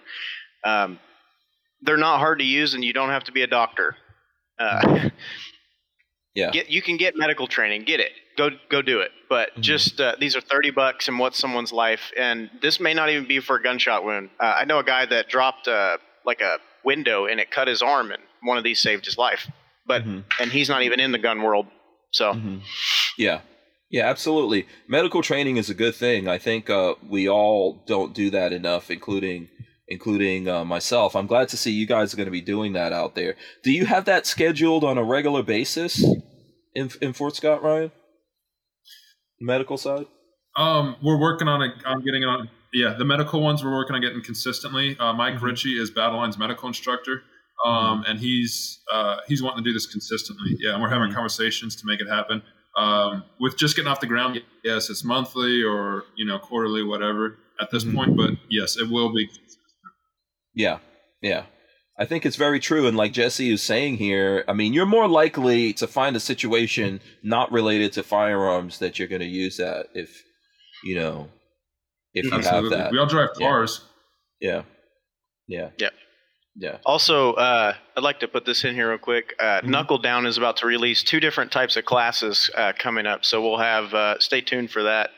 Um, we're gonna have a medical and uh, a s- and something else. I'll let you guys know when that Oh, comes okay. out, but Oh, yeah. um, it's gonna be it's gonna be really cool. So Yeah. We should talk, you know, hopefully in the future, Jesse, we'll have you, you know, despite all the technical difficulties here. Hopefully, hopefully we'll get you to come back on and, and uh, we can, Yeah. you know, we can do some stuff to uh, help you share that. Uh, and even outside of you coming on, man, if you need me to help you Yeah. share something, let me Okay. know. Um, but yeah, I think the medical side of it is uh, is very it's very often overlooked, including by myself. I agree. you know? So um that is really important. How can you tell people jesse for people looking or listening to this wherever they live how would they go about finding that? Like if you want to get to medical training? Um, so uh, there's a website called shootingclasses.com, and it's basically a search engine for uh, any type of uh, you know gun class, medical, room clearing. It's basically like just a big search engine to find classes, and you can like set. I think you can set in like a radius of where you're at and figure out what's going on. But anybody that's registered on there, I'm on there. Battle Line's on there, I believe, and then so are a bunch of other people. But it's just a mm-hmm. way to easily find classes and not have to scour through Google or Instagram for hours trying to find a class. So it's shootingclasses.com. oh very cool so that's like a big registry for the trainers that are out there right Correct. Yeah. Correct. and typically most of the folks out there that are doing training will have some kind of medical stuff attached um, to whatever they're doing. And uh, you know yeah that's very that's very worth the uh, the time and effort to do that. Because yeah you could get into anything. You could be on your property and you're using a chainsaw you know anything could happen and that that will uh, come in handy. So um, it's probably more important but you know just one of those things that we don't pay attention to buy one less gun or some i know i know what i'm saying is crazy you know uh, it sounds crazy coming out of my mouth but buy one less gun or a little bit less ammo and uh, invest in some training it's not you know it's not a bad thing at all Mm-hmm. Yeah. Did you want to say something here, Ryan, before we go to the break? You got a couple seconds. No, I'd, I'd just uh, reiterate, reiterate what you guys are saying. I mean, um, I think it's it's really cool to have our to have our gun setups and our everyday carry and stuff, but um, you got to have a med kit on there somewhere. Like, I mean, I got one on my bag right here. It's always with me, you know. So, yeah. like you said, it's far more the odds of using that and and we're, gonna, um, we're, we're taking you, a quick break. We wouldn't be able to keep the Who Moved My Freedom podcast going without the support of manufacturers like Safety Harbor Firearms. SHF is a quintessential family owned small business, totally representative of the American dream. Safety Harbor Firearms is a Florida based manufacturer of the compact entry stock and the SHTF 50 upper for an AR 15 lower also, SHF happily delivers on your Sten gun parts needs. So don't forget to check out stenparts.com and safetyharborfirearms.com. Yeah. Sometimes I wish you guys could actually hear stuff that we're talking about in the background. Because, uh, yeah, complete. I know me for sure. I'm a complete knucklehead. Um, you know, I'll get these. I'll get these guys trained up uh, at some point here, right after I train my own self to pay attention to uh, everything that's happening. But we are we are actually over the nine o'clock hour, so we are going to start wrapping up. Ryan, did you want to show? Did you want to show that make it? Is that what you went to get? Sure, I can, I can, grab that. Yeah, yeah. yeah I'm, uh, it's a, I think it's a good idea to have, even if you don't know you know, necessarily how to use it. Someone else might be there that can use it. So, but you know, definitely figure out how to. So I'm gonna give a little plug up to our website here. We we teamed up sure. with Battle Lines with Nick Ritchie, the uh, med instructor there, um, and got these kits um, on the website. But um, you know, to get a good quality set, it does it does cost a little bit. Like we knocked the price down as much as we could, but there's still mm-hmm. a couple hundred bucks for a good setup. You know, we got. Mm-hmm. Um, but even if you were to go buy all the parts individually, you're still gonna end up spending that. Like a package for you. Um, there's room in in these to uh, to do add-ons. Um, mm-hmm. Obviously, tourniquets on the outside, one on the inside. Um, I've packed mine with some other some additional things, um, but yeah, even just something like even just get some literature because like even if mm-hmm. you know you're stumped or you need you got yeah show that again you know what I mean just, yeah show that again yes yeah there you go. What was that? What's that book you're holding up there? Uh, first aid. It's just the CPR first aid guide. and CPR guide. Mm-hmm. Yeah, yeah, like I mean, um, yeah, just some some quick because I mean, medical the medical profession those those doctors spend a lot of time for a reason. There's a lot of knowledge that goes into it. So I mean, every yeah. little bit you can get to help yourself out with is good. Yeah, and I, and I don't want to take away from YouTube because I think there are some good YouTube videos out there but you know definitely get out and get in front of some uh, good instructors on that stuff. Okay so listen we're gonna we're gonna wrap this up here. I do want to start with uh, jesse because i want to get you guys to tell the folks out there you know how people out there can communicate with you find out more about you support you and what you do and i i do want to start with jesse. So just tell everyone i'm going to give you all the time you need. Just tell all the folks yeah. where you are and where they can find you jesse yeah, my main platform that I use right now is Instagram. Uh, most of my posting is on there. I do have a TikTok, and all of my Instagram, Facebook, TikTok, uh, except for my uh, YouTube, they're all my name. So if you already follow me, it's Jesse Finley on uh, Instagram and all that stuff. Um, but I have uh, my Instagram is my main one. Uh, Facebook is linked to my knuckle down thing, so I run that kind of locally here. So you'll see like uh, classes like pop up and stuff just for the, like the local people. So if you, you, you can get on it there if you're not local.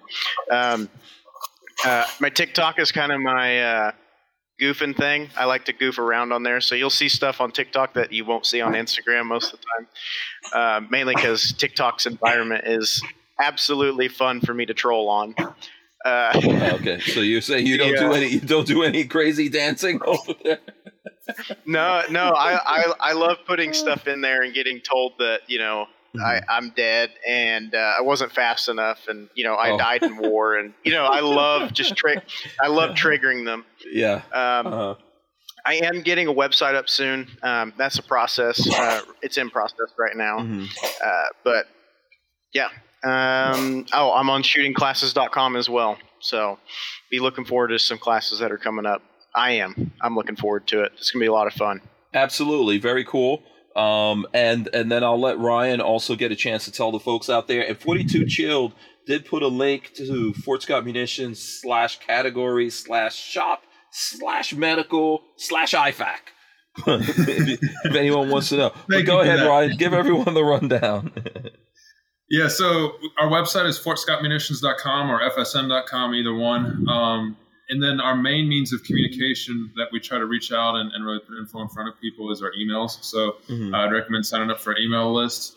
We are on Instagram and YouTube also, just Fort Scott Munitions. Um, like Hank said, we, we do deal with some hack accounts at times. So, mm-hmm. um, but yeah, we're yeah. got a, a, good presence there. Gage does a great job of running those for us. So yeah, absolutely. Um, just I, you know, just don't get spoofed by these idiots that are out there. They do that yeah. to quite a few companies out there. So yeah, yep. Um, and then if anyone is listening to this and you're trying to like get any of this info, just hit me up, like DM me on social media or something, and I'll link you to to someone's thing if that's like the easiest thing to do. But I know if you search Jesse Finley Knuckle Down Dynamics, you're gonna find the stuff that Jesse's doing, and if you search Fort Scott Munitions, you're gonna find uh, the stuff that Ryan's talking about here. Definitely look out for that giveaway, the 10k giveaway. Um, you know, I think you've got a pretty good chance, especially since there's one entry and there's all this really cool stuff. Yeah, I know. I need to post yeah. something myself and uh, put it out there. I'd say Go people ahead. would be surprised how good their odds are on these winnings and email giveaways and stuff. Especially, it's weird. The big ones, people are almost more timid to get involved because they're like, "Oh, there's all these people," and, it, and it's funny. Like smaller ones almost have more emails because, yeah. um, or, or your odds. Yeah. yeah. yeah. I want to see someone that listens to the Who Moved My Freedom podcast win this thing, and then I want to get some yes. of the stuff. You can pass, you can pass some of that. You can pass some of that stuff At over to me. huh? What's that? At least one of the DD mags or something. Yeah, exactly, exactly. Um, and then if you're if you're going to any of these places, you can also get some merch from these guys. Let me see. I haven't had a chance to show it off, but I'm actually rocking a hey. Fort Scott Munitions shirt right there. I don't know if you guys can see it. It's uh, very cool. So they've got a lot of they got a lot of cool swag over there as well that you can get to uh, to support them. So um, here here's what I'm going to do, guys. I'm going to run in the end, but then I'm going to come back, and one of you guys is going to give us words of wisdom. Since Jesse is brand new to the to the podcast here, you never did any podcast, right, Jesse? No. Yeah, yeah. So we popping that cherry, popping it, popping the cherry. So you are going to give us the words of wisdom, Jesse, as we go out. So you got a couple of seconds to think about it. I'm gonna run in the end, and we're gonna come right back here, and uh, we're gonna get that from you. And then magically we lose, we lose Ryan. I know he's probably he's probably gonna come gone. back. Yeah, but anyway, we're gonna I'm gonna run in the end. We're gonna come back here. All right, guys, thanks so much for hanging out with us tonight. We're going to be back tomorrow. Uh, we're going to rip the audio out of this, throw it up on iTunes and all your favorite places to listen to your audio podcast from. We're also members of the uh, Firearms Radio Network, so shout out to everyone who's joining us. Uh, in terms of that, I don't know if Ryan's going to get back here in time, but we we still got Jesse. So words of wisdom, Jesse, what you got? All right, my uh, my wisdom here is uh, gear enables, but skill executes. So take that and let that sink. Awesome. Awesome. Well done. Thank you very much. Lola is putting links up there once again for the 10K giveaway. Thanks so much to Jesse Finley of Knuckle Down Dynamics for joining us here, as well as Ryan, who's probably not going to make it back at this point. But his phone He's probably gone. just, yeah, his phone probably just died. for all we know, it just died. But uh, it was a great show. We'll see you guys tomorrow. Stay right there, Jesse. We're out of here.